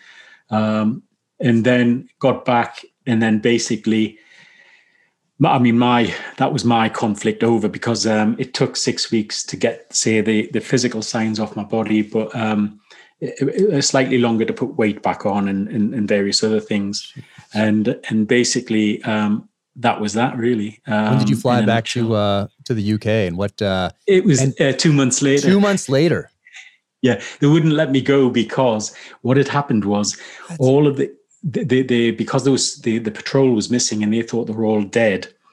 They didn't want me going back uh, ah. back to back there, so they kept me out for OPSEC. Now, what had happened to the other guys? Um, a lad, a young lad called Bob Consiglio, he sacrificed his life to save four members of the patrol. It was confirmed by each other pair that he he he he returned fire for 40 minutes with his minimi and then he was shot in the head um, and then shot in the thigh.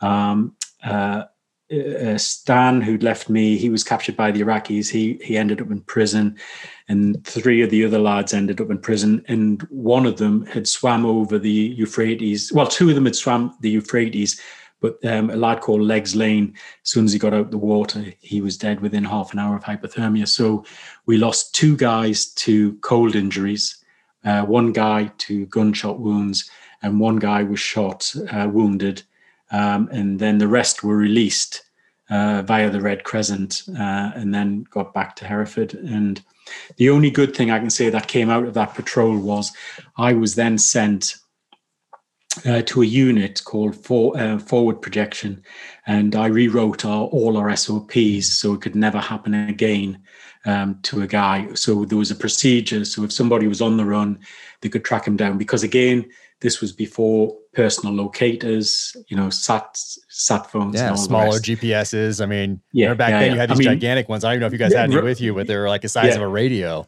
You know? Yeah, and not was. a I mean, regular we had radio for in- people listening, a military radio, which hasn't changed Radio. in like hundred years. Well, you know, Yeah, that's encased in 100, steel. but- yeah, but Yes, almost. Yeah, yeah. So um, it um, so no, the only decent thing that came out, we rewrote uh, SOPs, um, but as it was, it, you know, it was going to. They weren't going to really matter because as soon as the second Gulf kicked off, technology had had raced past us, and um, and that was it. Um, When did you start feeling the effects of that uh, of the of the chemical water you drank? Did you know was that Well, in your head the rest of the time you were moving throughout, uh, Well- getting into Syria and traveling back to Saudi Arabia, and then like, are you thinking about well, that? I've got I've got an I've got a funny story, and it's really embarrassing on my point. So when I got out and I was in, sitting in the embassy, and I described this plant, um, the, the ambassador who was the spy, Mm. he said, "No, that's a chemical plant, and that's where they're trying to produce yellow cake."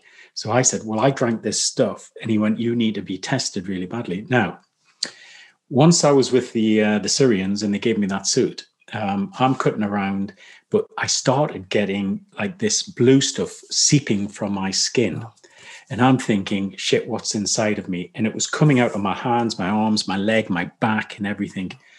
And, uh, you know, I, I could wipe it off and it was coming back. So I'm really panicking at this point. So I, I then get into northern Cyprus, get down, and I ended up staying on a garrison for eight hours waiting for the Herc to take me back into the Middle East. So I spoke to this officer, an RAF officer, and I said, "Is there any um, doctors on on site?" And he said, "Yes." I said, "Can you get them here?" So I got this doctor, and I said, "Listen, um, what I'm about to tell you, you can't. It's got to stay with you." So I explained everything, what I drank, and that. And I said, "I've got this blue stuff seeping through my my body." And I said, "It's coming through my pores." And he went, "All right, okay." He checked my circulation. He said, "You need blood tests and everything else." So an hour before um, I was due to get on the Herc, um, they said, "Do you want to have a wash, a shower before this flight?" So I did. So I I, I stripped off, uh, washed, put the suit back on, put my hand in my pocket, pulled my hand out in my pocket, and it was blue. It was a cheap suit, and all the dye was coming out on my hands and legs and back. That's It's just well, you know what? I was so embarrassed I couldn't tell anybody. I just kept That's my great. mouth shut. oh my gosh! So, but what what happened was um, um, about uh, about a few weeks later, I started getting this red patch on on my forehead, and then my skin would go so thin it would start bleeding, and then that patch moved. You know, this is like over a period of several years. It moved to my my cheek, and then my cheek would start bleeding. Then it moved to my chest. Now I had tests where. Uh, they, they put probes in me and everything. And the surgeon, typical of the army, they said, um, "No, we never found anything." Here's some aspirin. And then the sur- yeah, yeah, yeah. But the surgeon said, um, he said, "Do you?" Uh, he said, "Do you have children?" And I went, "Yeah, I've got a daughter." He said, "Are you planning on having any more?" I went, "Yeah, definitely." He went, "I wouldn't." And I said, "Well, what have you found?" And he went, "We haven't found anything." And I thought, "Yeah, right." Hmm. But yeah, I have this thing that comes out. They knew I had a damaged liver, da- damaged kidney, a blood disorder. My gums in my mouth had receded. Um, and then that that thing just moves around me, but it it it actually comes out bad when I'm stressed. Um, it comes out and it stays for a while. But I think the time I've had enough time between me now now and then. I think time's a great healer in terms of you know say from whether your mental point of view or physical point of view and um yeah uh, that that was it really. And uh, I got back. I must have been all right because I ended up uh, being sent out to Zaire. I think about four months later to evacuate the embassy, and then I bumped into two of the guys from A Squadron who were in that initial briefing. And you know they saw me and they were like, "Geordie, how you doing?" And I'm like, "Have we met?" Because that's how much of a head, wow. you know, my head was off. But them guys were were, were really good, and um, yeah, it was it was a good time. Oh my gosh, that's incredible. What um, now? Did you have anything on you that whole time? Uh, any as far as like an E and E type kit with uh, either gold or silver or cash yes. or we, something like yes, that? Yes, we had we had twenty sovereigns, gold sovereigns. I lost mine officially. yeah, that's happening a so, lot here with uh, with people's yeah. guns in the new administration, getting lost. Yes. yeah. So uh, no, we had gold sovereigns. Um, we had a, a silk scape map uh, mm. that was sewn into the trousers. Um, I'd had a standard uh, survival pack, but it just had the button compass and razor blades. Nothing because you know how hostile that environment is in the winter. Nothing grows and it, it would have been too much of a risk to try and rob somebody or to go to a house so i just went you know stay away from everybody um, and just leave as little sign as possible yeah. um, it's it's a hard place to survive i think because it is so barren yeah. and you're open to the elements um, and for people that are listening you know, so you this is seven days from insertion and you're you've essentially moved run uh, maneuvered, patrolled 300 kilometers to the Syrian yep. border in yes. some of the most uh, the, the, roughest conditions that you can you can move moving about in while being hunted uh, by an enemy who knows that you are yeah. you are you are there. Well, the, the you know what the interesting thing was it wasn't the Iraqis that were the problem. It was um it was the weather. It was nature. And as a human being, if you're ill prepared or you don't have the equipment, it's difficult and it'll catch you out. And as I said, the, the them two lads that died of hypothermia were well trained SAS soldiers, and it, it took them, you know, um, and, and and not in a particular nice way.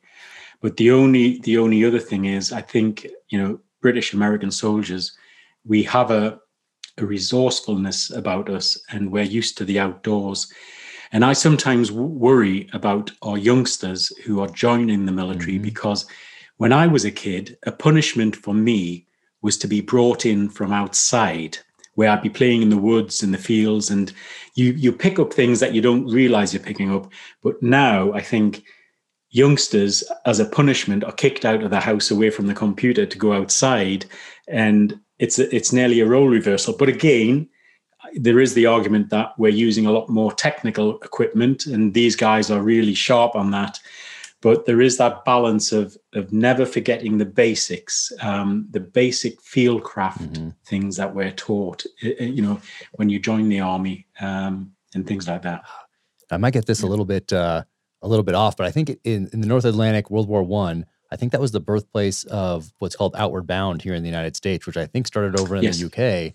And what they were yeah. finding was what that uh, these these sailors, merchant marines, uh, people that were you know hit by by U boats and that sort of thing, the younger ones were expiring of exposure, not the older ones, and that went against yeah. what people had thought. They well, we think the older people would be more susceptible to this cold and, and that sort of thing. And what they came up with was no, because the older people have been tested They've been tested. They've been put through the ringer. They're more resilient because they have this life mm-hmm. experience. Um, and so yeah. That Outward Bound started to give younger people, put them in these tough situations outside, uh, learn some of that that field craft, learn some of that resiliency through overcoming adversity um, to realize, hey, what the human body can take, what the human spirit uh, can take. Um, yeah. And that's uh, you know, that's exactly feeds back it's, into it's exactly what simple. you said. Yeah, it's just simple things that you probably wouldn't even think of. It, you know, it's understanding, say, like the wind.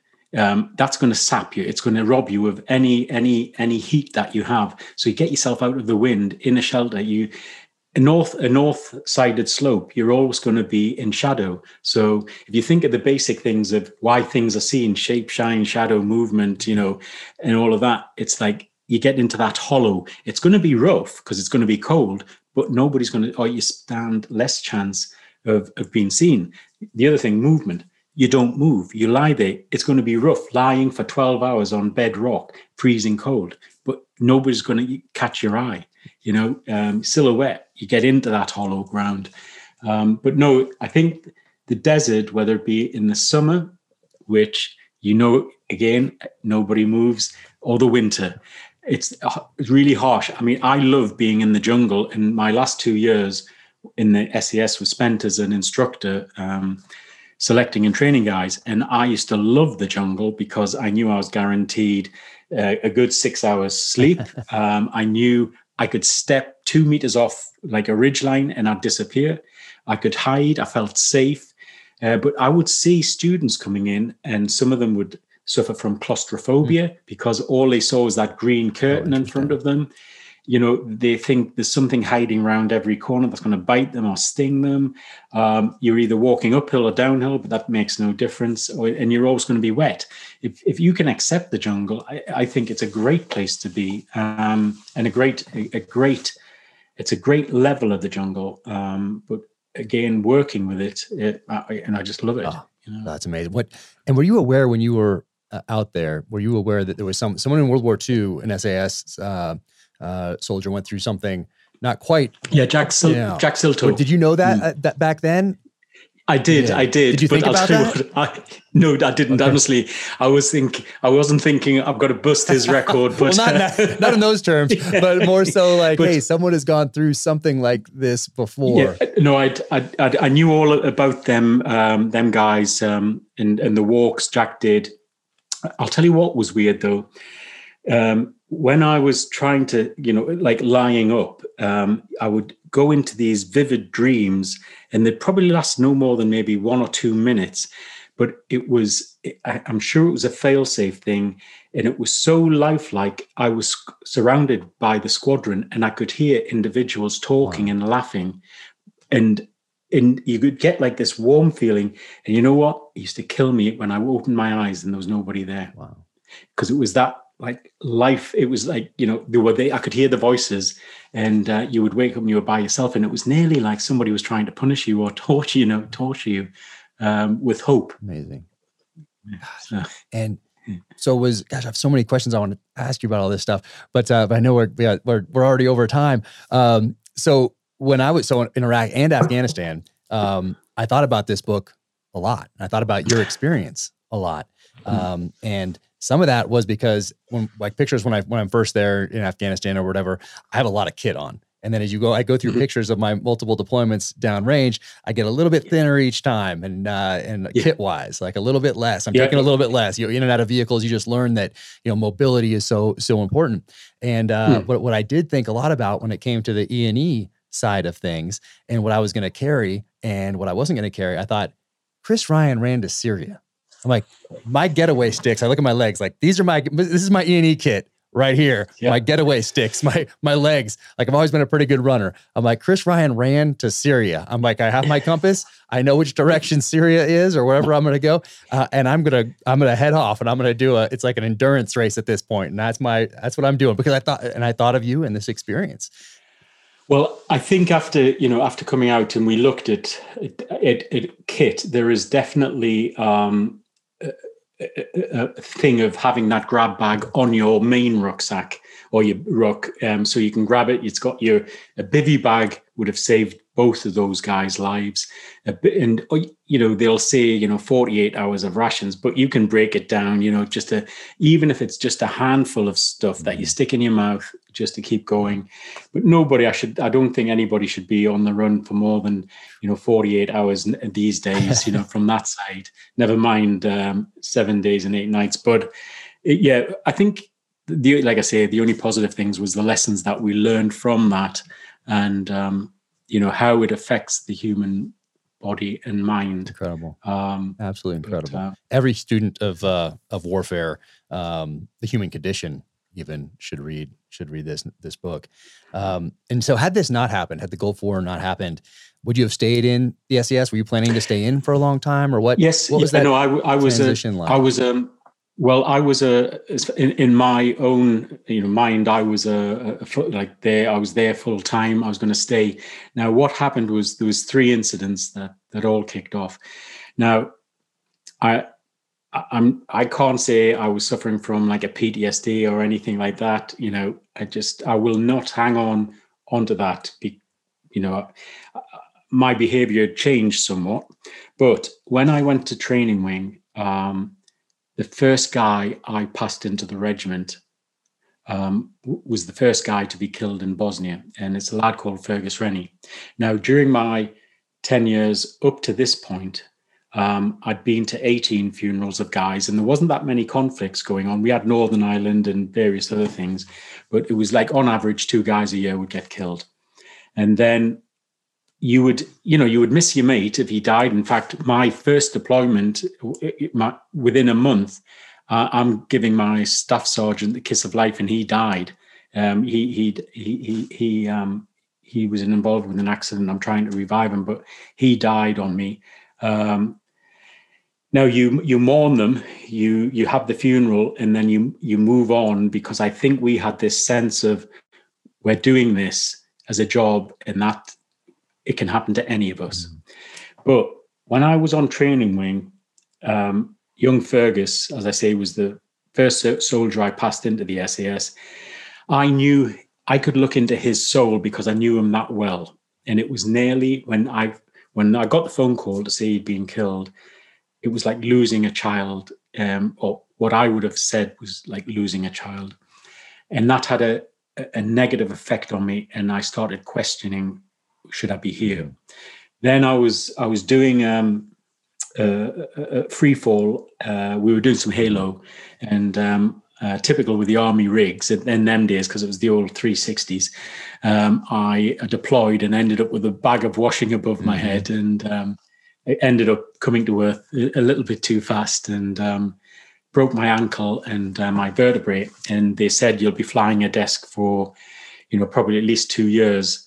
And I thought, you know, I didn't join the regiment to be, you know, behind a desk. And then at the same time, I was offered a job running Stavros Niarchos's personal security. Now, at the time, it was before the tech billionaires came about. He was the second richest man in the world. And it, this thing with Fergus was playing on my mind, the stuff that had happened in the Gulf. And I just thought, you know what? I'm 32 years old. Take the opportunity. You know, you're young enough to start a new career because you're just going to go around in circles by staying in the regiment. Um, so I, I left and, and got into the old private contracting world. And then obviously the book started and I left the contracting and, you know, started making a living through the novels. But um, nothing was ever planned. I mean, it was just just good luck, you know. I, I had some good luck, or somebody was looking, somebody was looking after me. yeah, well, I mean, you've been uh, it's it's amazing what you've done since uh, since leaving the regiment. Um, what you've passed on, the lessons you've passed on, some of the history that you've done, some of the children's books that you've done. You, I, I, you've, it's hmm. amazing. And is it is it? Uh, I guess I guess my first question on that side of the house was it therapeutic to write this novel? Is that no, no, no, no? Um, I'll tell you what. There's two times. Um, sorry. there's two things. Um, it, when I started with that um, the, the one I got away, it just brought a, a load of um, bad memories mm. back. And I, I found it, it was like a negative process. Um, 15 years later, I, um, I did a TV program for, I think it was National Geographic History.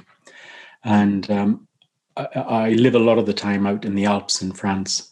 And um, I was debriefed over a period of eight, eight days. And during that period, um, because it was so intense. I, I, was remembering things that I'd forgotten about um, from them. So I would get back and then I'd be lying in my bed looking at the ceiling, thinking of other things. Then I would go in, I would take notes, get back uh, and tell them. And then, and I was exhausted. And to tell you the truth, I was probably suicidal at the end of it. And I vowed that I would never do it again. Um, it, it put me into a really uh, dark, dark place. And um, I just said, no, that's it. I won't do it again. Wow. And, and that and that's all those years later doing that for National Geographic. Yeah, yeah, yeah. It was actually um, probably about I did it about I think that National Geographic was probably about four or five years ago. Um, but it was it was really it was a really intense debriefing. I thought I ain't doing yeah. it. And I'll tell you, it was funny because I was invited by a, a, another SEAL who's my neighbor in Florida. He took me over to the yeah. I was going to ask um, you about the SEAL Museum. I saw that on your uh, your Instagram that yeah. you've been there. So I had a great great day there with Ben. But then he also had a contact at Knights mm. um, Armaments. Oh, yeah. got, me, got me in there. and uh, one of the security guards in there was a, an ex uh, PD from Orlando, and uh, we're just chatting with the uh, two uh, uh, two guys that work on the weapons, and um, this guy went. We've met somewhere, and I went, "Where are you from?" He went, "Orlando." I went, "No, definitely haven't met." I said, "Were you in the military?" He went, "No, PD," and uh, we are just chatting away, and he said, "Have you been on TV?" and what it was, it was my accent and this guy reckon, recognized my accent and then put two and two together. And it was really funny because uh, it's the only time I get ever get I've, I've, been recognized in America. Oh, really? Interesting. But yeah, yeah, yeah, yeah. I just get away with it. So, um, but I'll tell you what, that Knight's Armaments was some. Oh, I want to go. I've not been there yet, but I need to. I need to go. Such a rich history, yeah. and oh my gosh, amazing spot. Yeah. I need to get down there. Gosh, no, it was funny because um, three guys from from Delta. I know Delta has different names now, like unit, CAG, and all the rest of it. And it depends on on your age yeah, group. No, and the head, the, the, the head of um, um, uh, Knights was there, and he said, "Oh, I've got some guests coming in," and the three of them were standing there. I went, "They're Delta guys." He went, he went Nelly White. He went, "No, no, no, no." he said, "You can't say that." And I went, "I'm telling you now, they're Delta guys, mate." And he said, "How do you know?" I said, they could be seals, delta, and I said, I don't know exactly what they look like. Oh yeah, no, exactly. You could tell, you know, sunglasses, what tattoos, shoes, flip flops, yes. belt. I mean, there's so many little tells uh, where you can yeah. figure out what somebody is and what almost like right down to the to the unit. You know, it's amazing. It's incredible. I love. I, I worked that into my novels, but uh, at this point, you've done 70 novels. Yep, 30, 30 kids, and um, it's coming up it'll be coming up to 50 um 50 novel adult it's amazing. So i've been focused on the you know the adults. I didn't know you had a, a children's thing until i just quickly you know wanted to do a little research before we talk because i feel like i've known you for so long but i had no idea that you had the children's ones. So i'm going to get those for my kids and and all that stuff because it seems like what a what a cool thing to to be doing. Well what happened was, and I'm sure when you do, same for yourself, when you do, you know, a presentation, there's going to be guy like guys come up with their kids, mm-hmm. young boys, and because of the the type of language and descriptions in the books they're not suitable for right. a certain age was you know certain for me. And it was two young kids said why don't you do books for for boys? And i never thought of that concept. And i had a word with my publisher at the time. And um, they they they went oh, well you're an SAS guy you don't need to be around kids and I'm thinking wait a minute like you know what do you mean by that and um, so sat there thinking about it and then there was a big drive for books for boys because predominantly boys read less than girls. It's tough to get or, finding you know, them something that's uh, that's good that's going to interest them because you're yep. competing now with all these digital distractions. So it's tough. Exactly. So again, I started them um, with the idea of like being a young boy uh, audience, but girls, I think, because girls are quite lucky, they can read action books, flowery books. Mm. Boys have got to have something that is masculine to a certain degree, whether it's sport, military, or, you know, hunting. So they went from strength to strength. And um, I get more satisfaction out of going to a school now. And when I meet a, a young boy, maybe from 14, 15, 16, and they've never read a book uh, or can't mm-hmm. read, and you know, this is in in our schooling system, it just sends me with dread and saddens me. And I think I owe it to the system to put something back in there to encourage these kids into reading because we both know you can be as techie as you want. If you can't read when you leave school, mm-hmm. you don't have a cat and hell's chance of surviving. Yeah. And it's just, I think, whether it be if you're a sportsman or you know a role model in whatever background you have, is try and encourage children to you know to read. And and again, I think in some cases publishing can be quite snooty, yeah. and it, certainly with my publishers, there's writers there who will not go to the lower ends of society, the schools there, because you know they don't want to mix with them or they don't. They're a different class system. They're the kids that you yeah. need to be going in and targeting. And I'll tell you what, they relate to you, mm. and they they ask quest they ask questions that an adult wants to know but won't ask. Yeah, and they. I've had letters from guys now in their thirties who have said, I can remember when you spoke to me and I'm reading this, you know, this um, section of books that maybe I don't care if it's not mine. I'm like, that's fine, but you're reading. That's great. And, um, you know, and then like the, both you and I, unbeknown to us, are probably great recruitment tools for the military. because you get a young kid at 16 and reads that, he's like, I want a piece of that. And enjoying. It worked on me. All the books I was reading growing up, they all had protagonists with backgrounds I wanted in real life one day. You know, there was the yes. Tom Clancy yeah. and Nelson DeMille and AJ Quinnell and Steve uh, Stephen Hunter and and uh, Marc Olden, all these hmm. guys who had typically at that time Vietnam experience. That's what the protagonists had, yes, like in yeah. the '80s, uh, and so it, it, worked on me uh, for sure. Mm-hmm. So I, I'm definitely aware of that uh, as I as I'm writing. But doing the children's book or the young adult, I guess, uh, type of books uh, or something, it's something that interests me at some point in the future, just because of what you just said about capturing those uh, them early on, passing on some lessons, some little history, that love of reading, uh, all those things that uh, that are so important for a richer, fuller life um, as you move forward rather than just this instant gratification of a video game and getting a point and hearing a beep and getting a buzz on your electronic device. So, uh, mm-hmm. in the future, that's something uh, as I take a breath here and look at the road ahead, that's something that I'll be looking at very closely. And also, I mean, this is like I say, a selfish reason. Um, it's you when you ask the question, why does an adult pick up a book? Whether he's at the airport, train station, or whatever. And usually there's an association with a name. Now, if you've captured a, a, young boy at 14 and he's read, say, a series of your books, when he comes in and sees your name in adult books, that's the book you'll be picking off. Oh, yeah. And it extends, it extends your life life yeah. expectancy in terms of writing. Right. Well, there's that part too. Uh, yes. yeah. J- James Patterson has done that quite, uh, you know, quite successfully uh, as well. Yeah. He followed me. Oh, did he? He's after? Did he do the, the uh, young adult children's after you? Interesting. Yeah, yeah, I was yeah. I was going to look at the dates actually when we got off this, but I'm glad you. That's interesting. That's one of the ch- questions a children would have, a child would have asked, and I wasn't going to ask. I was going to research it myself. Interesting. And were you always a reader growing up? Were you? Did you always have yes. this? Uh, well, uh, did you guys know you would write eventually, or were you just a reader? No, no, no, no. It was uh, just a reader. And my father used to read a lot, and he would read all. You know, it was always military, um, whether it be history or you know um, uh, uh, fictional novels. And I would ask, you know, can I can I read it? And he'd be like, no, um, it's not for for you. I mean, uh, the one that sticks out is the Devil's Guard. Oh yeah, and that I, I was it right over lost. here. It's right. I can see yeah. it right here. All my books yes. on yeah. this side. My old office, they used to be behind me, but we're in a, a rental now, so they're all on this mm. wall, and I can see it right there. Devil's mm-hmm. Guard.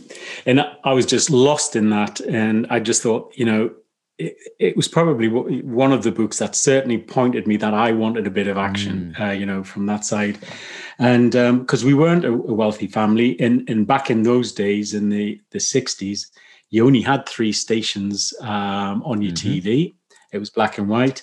Um, and yeah, my, my old man always had a book in his hand. My mum, again, um, she didn't want myself and my brother uh, reading those type of books, but she wanted us to read.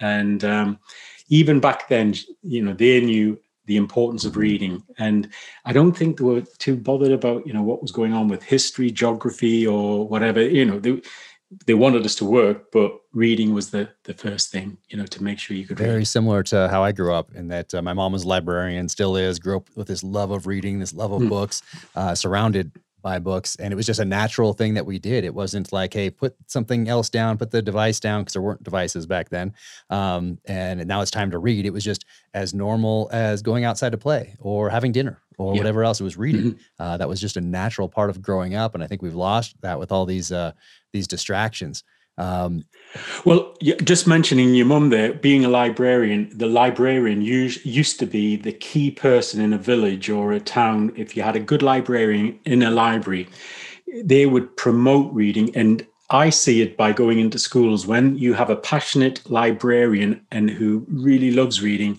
she will sort them kids out a book that'll suit yep. them. You know, she won't force something onto right. them. And they are just, a, you know, they're so valuable to have. But I mean, back in the UK, we were having cutbacks with libraries, and because they're they're government funded, and they're becoming less and less, and it's it's it's sad to see see them go. Um, but yeah, oh, it's amazing. And then when you did the run that got away, how long was it until you decided, okay, I'm going to give, I'm to try my hand at fiction now going forward? Um, well, what happened was um, the, the, I only wanted to do one book, and hence the Chris Ryan name, because um, obviously, you know, m- m- my name's Colin Armstrong type of thing, but um, which is no big deal. It's out there, but Um, it was just to get my my story straight because there'd been an adaptation of a movie and it had my name on it, but I had nothing to do with the writing or the production or anything. And it was to balance that to get back at them. Mm. And it, it was deemed as a, a, public, a publishing success. Now, my editor wanted me to do other books on on um, on the SAS, and I said I'm not interested. And then he flagged up and he said, "What about like faction, and you know, based on events but fictional characters?" Um, so that was probably about two years after after that book, and I, they were all the, the first five were done in the first person, which was just basically basically account you know like recounting uh, re, um, other missions. And um, um, but it's always a learning process i think. And you always strive to get better. And the more you do it the more you understand the process and you know the twists and turns or the angle you can take you know the reader. Um but um yeah and then i'm sure you you feel the same when when that book comes out it's it's nearly like going on a mission because you think I'm I'm waiting for them trolls to oh, come out just like them Iraqis, today, you know. Yeah, so, especially today. You know, before you know, if you're in the 80s, 90s, 70s, 60s, you had to find a an address you had to write yes. a letter. You had to then yeah. write the letter, put it in an envelope, put a stamp on it, get it to the right place. Then that had to actually end up on the person's desk amongst a pile of other letters. Then they had to actually read yours and think you weren't okay, yeah. you're not a crazy person, and then maybe put it in a newspaper or a mm-hmm. magazine or something like that. Yeah. The odds mm-hmm. of it getting that far are uh, you know, slim. Today, no barriers. That crazy person, it's right out there, regardless. It is and I'll, I'll, tell you what, it, it, was interesting. I was having this discussion just before. Um, I interviewed um, a, a, Royal Marine who is a triple amputee. I saw that. He stepped on, your, on, a, on your Instagram. Yeah, Amazing. Instagram. Yeah. So I did that podcast and, and posted that it had done on my Instagram account. And um, I had about three trolls come back with, with you know, detrimental uh, messages. And I'm thinking, what's going through your head? First of all, to say that to a veteran who's lost both his legs and his arm. And and the negativity, and like you say, they're hiding behind some computer, mm. probably on a, a made up account, um, and waiting for something to say. I just think, you know, you, you must be a twisted individual to to to spare a couple of hours of your life to send something negative. It's incredible. And it's incredible. I call yeah. it, uh, I heard someone say it, I've adopted it now, digital courage. So they're behind instead yeah. of liquid courage from drinking, it's now digital yes. courage behind your, your keyboard and monitor there.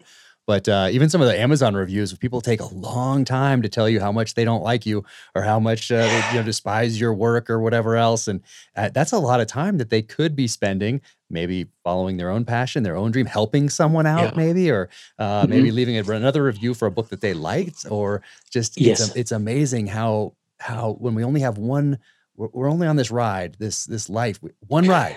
That's it. And you yeah, get yeah. to decide mm-hmm. how you're going to allocate your resources, how you're going to spend your time, and you choose to be negative and even hateful with an hour, two hours, three hours, or even if it's just a few seconds, you know, that is time that yeah. you are not getting back. And that's how you've chosen to spend it. it. Psychologically, it is, it's just, it's a, it's fascinating to me. Well, I, I, I usually send send a, a, message back saying, "Listen, mate, it's um, mind over matter. I don't mind because you there don't you matter. Have a good day." there you go. That's classic. And uh, you know, before I let you go, I know we're getting long here, but uh, I, it's it's so amazing being able to talk to you. Um, Strike Back. How did that occur? Because my first novel is being turned into a series for Amazon right now. Uh, MJ Bassett Good. just did a uh, just directed one of the episodes. Who directed I think twelve yep. episodes of Strike Back and produced I think twenty four or so. Um, but uh, eh, but how did, how did that all all come about for uh, for you? Well, what was your journey as far as that goes, and what was your level of involvement? Well, I did um, my, the, a novel under the same name, Strike Back, and um, that was picked up and the first uh, episode was shown in the UK. Now, HBO got on board with Sky and then it was a it was a joint venture from US UK and then I think the second episode was the number one episode in in say the US so uh, you were you were missing one episode.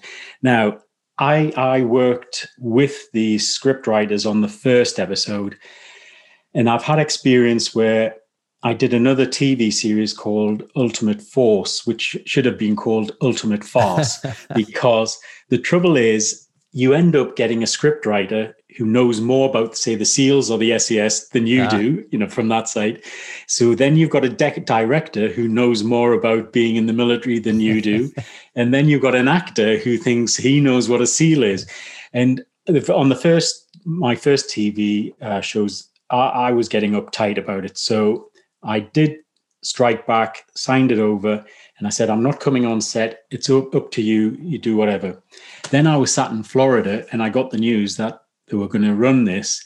And I thought, yeah, right, we'll see. So I watched the second second uh, series um, in in Florida, and I thought, hmm, I don't understand this. There's naked women and a lot of guns. and, That's know, the magic formula.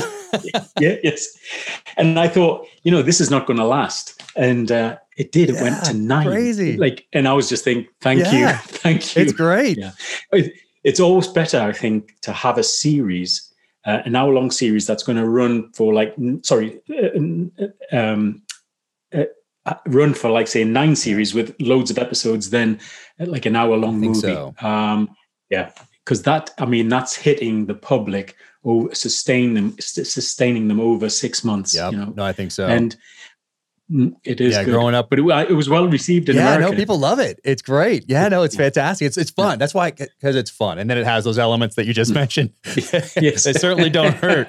Uh, you know, and it, you know, so it's different in in a lot of, of respects, which helped it break out. Um, you know, and it, and it has a basis in your novels and, and the rest of it. So I think it's fantastic. And growing up, of course, when we did, you think movie, you think book adaptation to movie, and then you know, of course, now that we're in this this field, it's like, ah, okay, streaming services and series, and okay, yes. people want to sit down and want to immerse themselves and binge watch and all that. Mm-hmm. So I mm-hmm. think for especially when you're telling the story or adapting a novel to to a visual medium, that uh, doing the series is a good way to to go and tell that story. Okay, no, no, for sure. I mean, you think of all the big names; they've had lots of movies out and you know TV shows. Um, but again, the way of promoting um, uh, novels now has changed from when I started 25 years ago. It used to be, you know, a book a book signing at a shop, um, which no longer happens. It used to be theatre events, which really doesn't happen. And since we've had COVID, definitely doesn't happen.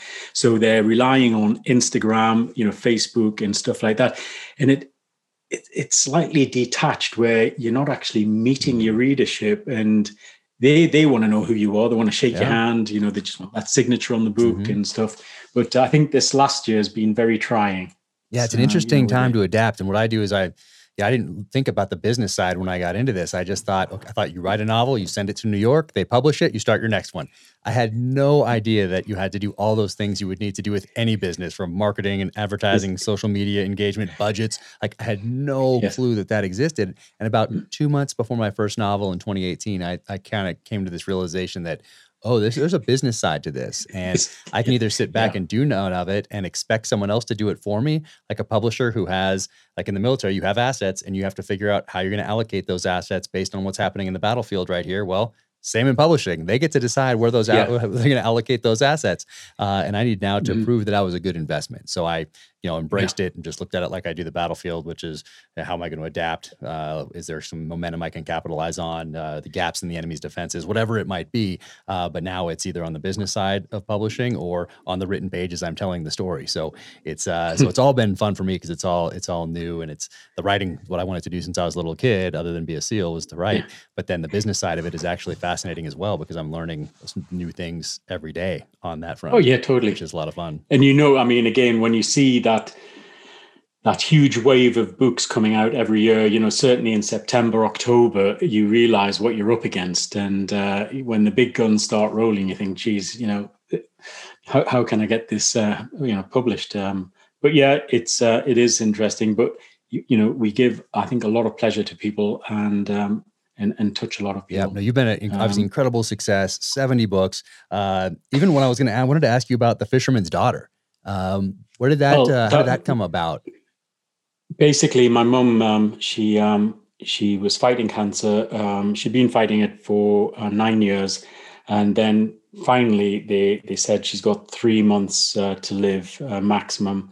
uh, so managed to get her into a hospice where they were doing the pain management and um, she she she was a warrior to the day she died um, and i used to sit with her and uh, she said can you just tell me a story? And i made this um, story up of of uh, two families in a scottish uh, town that were fishermen. And um, it was more of a family saga. My, this is this is key. I'd at the end, uh, this was like verbal to my my mum, and um, just before she died, she said, "Will you please, um, you know, publish that book?" Her sister had died of cancer, and her name was Molly, and um, I said, "Yeah, I'll get that done." And went to the publishers, and they were humming and hawing, thinking, "Can we do this?" And I went, "Well, please, you know, support me on this."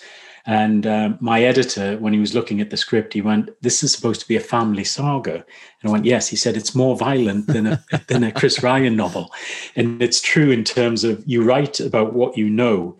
Um, so I tapered it down, but basically the premise of that that story was um, uh, keeping my mom her her mind from the pain um, as she was um, you know in the latter stages of life that's amazing incredible God, those personal stories that have those personal touch points are just so powerful and the latest book is Manhunter. Is that is that right? That's the latest yes, one. I mean, with seventy, yes, it's hard to yeah. keep track. It's a, it's amazing, yes. and and I love seeing yours out there, especially when I travel through the UK or I I travel okay. to South Africa or I, like I see them in those yeah. bookstores and and all over the place. It's it's incredible. Yeah. I love seeing that out there because I love seeing when guys leave the military, they find that next passion in life, find that next mission in life, and you've done it in uh, in, in a way that is uh, inspiring to me and so many others.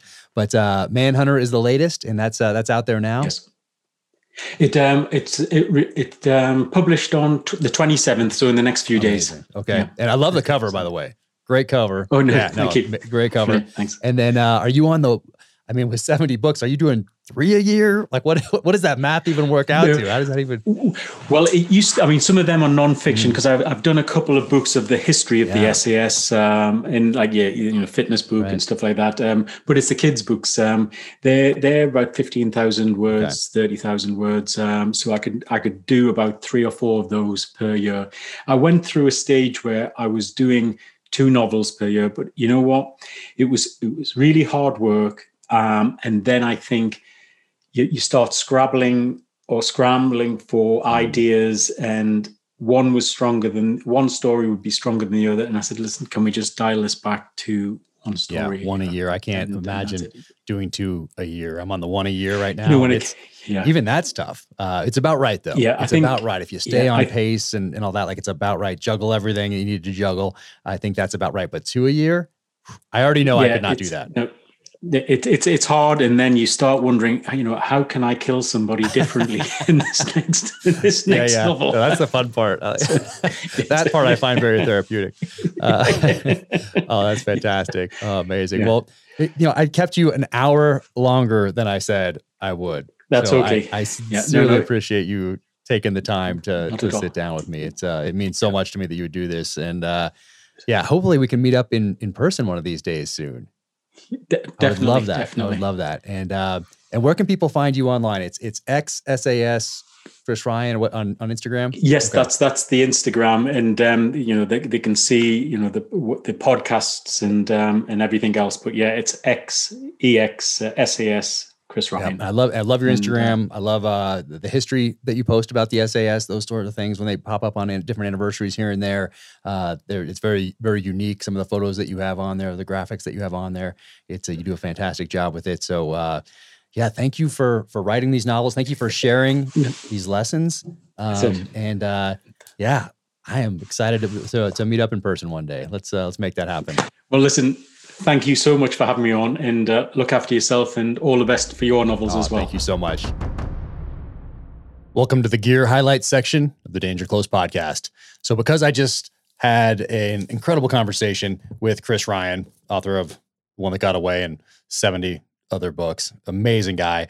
Uh, we were talking about escape and evasion. We were talking about survival. We were talking about resiliency. And uh, I so I grabbed a couple things, went to my car, grabbed a couple things from the car, survival kits, a couple other things I'll talk about here in a second. But uh, I also I've been interested in, in, survival my entire life, and I picked this book up uh, as I came back here into the office to to film this, and I opened it 1980. I got this for Christmas from my aunt. Uh, 1980. It's the Hardy Boys Handbook Seven Stories of Survival. I still have it all these years later. I read it to my kids probably, gosh, five, six, seven, eight years ago. But uh, obviously, they don't make this anymore. Well, I shouldn't say obviously. Maybe they do, but uh, yeah, 1980. So I remember this reading this book, and uh, first my mom read it to me because I think I was what 1987, and uh, yeah, I still remember it to this day. I still remember some of the lessons in here to this day. Uh, so very cool. Once again, bam.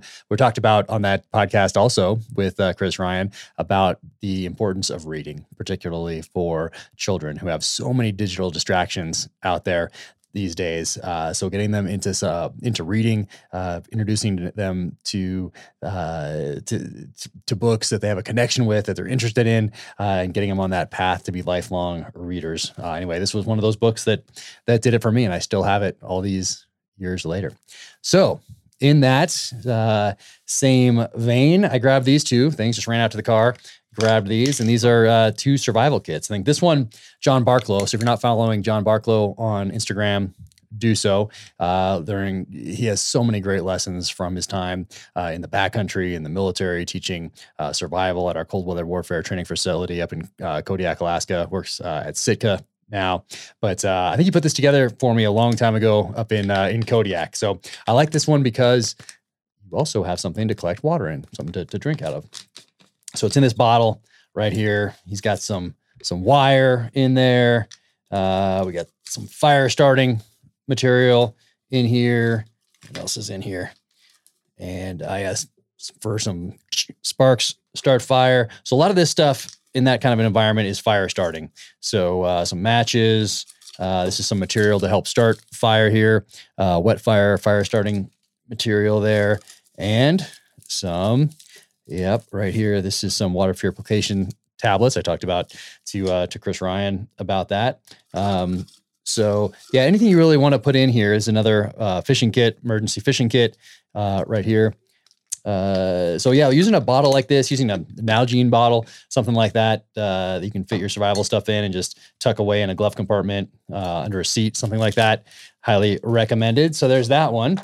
And then I forget if I got this one in Kodiak as well, but see how I have the zippers right here, right in the middle. So Sergeant Major from uh, from Delta Force, who I think will, uh, I think he he re- prefers to go unnamed, but uh, he taught me that years and years ago. Have always having your packs uh, in your zippers in the same place, so you can find them in the dark, so that somebody else knows that your pack is always like that. So right in the middle, uh, and I've done it ever since. So this one has a uh, compass in this outside pocket right here, and if you're running to Syria on E and E, that compass is a good thing to have.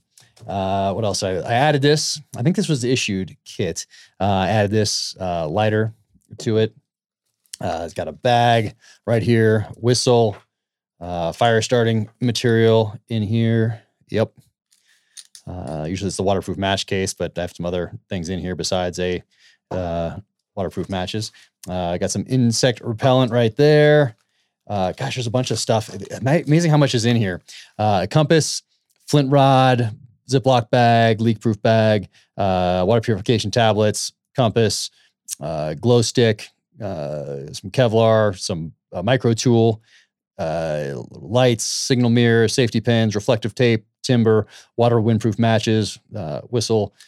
So there's a lot you can fit in a pretty small. This one has some light in here, compass in here mirror, water purification tablets, and Ziploc bags, although they're a little stronger than a normal Ziploc here. Um, but yeah, you can fit a lot into a very small package. That's the the point. So having this on you as you head into the backcountry or in your car is or in your your spouse's car uh, makes a lot of sense. Uh, also, we talked about hypothermia. We talked about going into the, an environment that they didn't expect to be as cold as it was. So I always have like a sleeping bag, something tucked away in the car. This is a Kifaru Woobie right here. So this is uh is like is insulation. So something that's going to insulate you, keep you warm. Uh, throw that in your vehicle as well in case you need to spend the night out there in the cold. Um, so that is that. And then this right here, I love these things. This is a MicroStart XP10. I've had it on my gear guide. I think it's going to be on the Father's Day gear guide. It's been on a few different ones, but this thing right here, you can jumpstart a diesel with this thing. You can jumpstart most everything with this. Uh, the key is to plug it back in and charge it once you've used it. But you can do computers, you can run a bunch of stuff off this thing. But uh, yeah, you don't need another car to jumpstart your vehicle. You got power right here. It's super easy. You just clip in and go. So definitely got to have one of these in your car. I got one for each of our vehicles in the family. So yeah, all about being prepared. Thank you for tuning in to the Danger Close podcast, an Ironclad original presented by Six Hour. If you have not read Chris Ryan's The One That Got Away, definitely pick this up. This is a story of survival, of resiliency, and the power of the human spirit. I uh, can't recommend it highly enough. And for the kids, check out that young adult series. Uh, and for you, check out one of his uh, fictional thrillers that are out there 70 books in total out there. Amazing. What a guy. Uh, you can find him on Instagram at XEXSAS Chris Ryan. And thank you for joining me. I'll see you next time on Danger Close.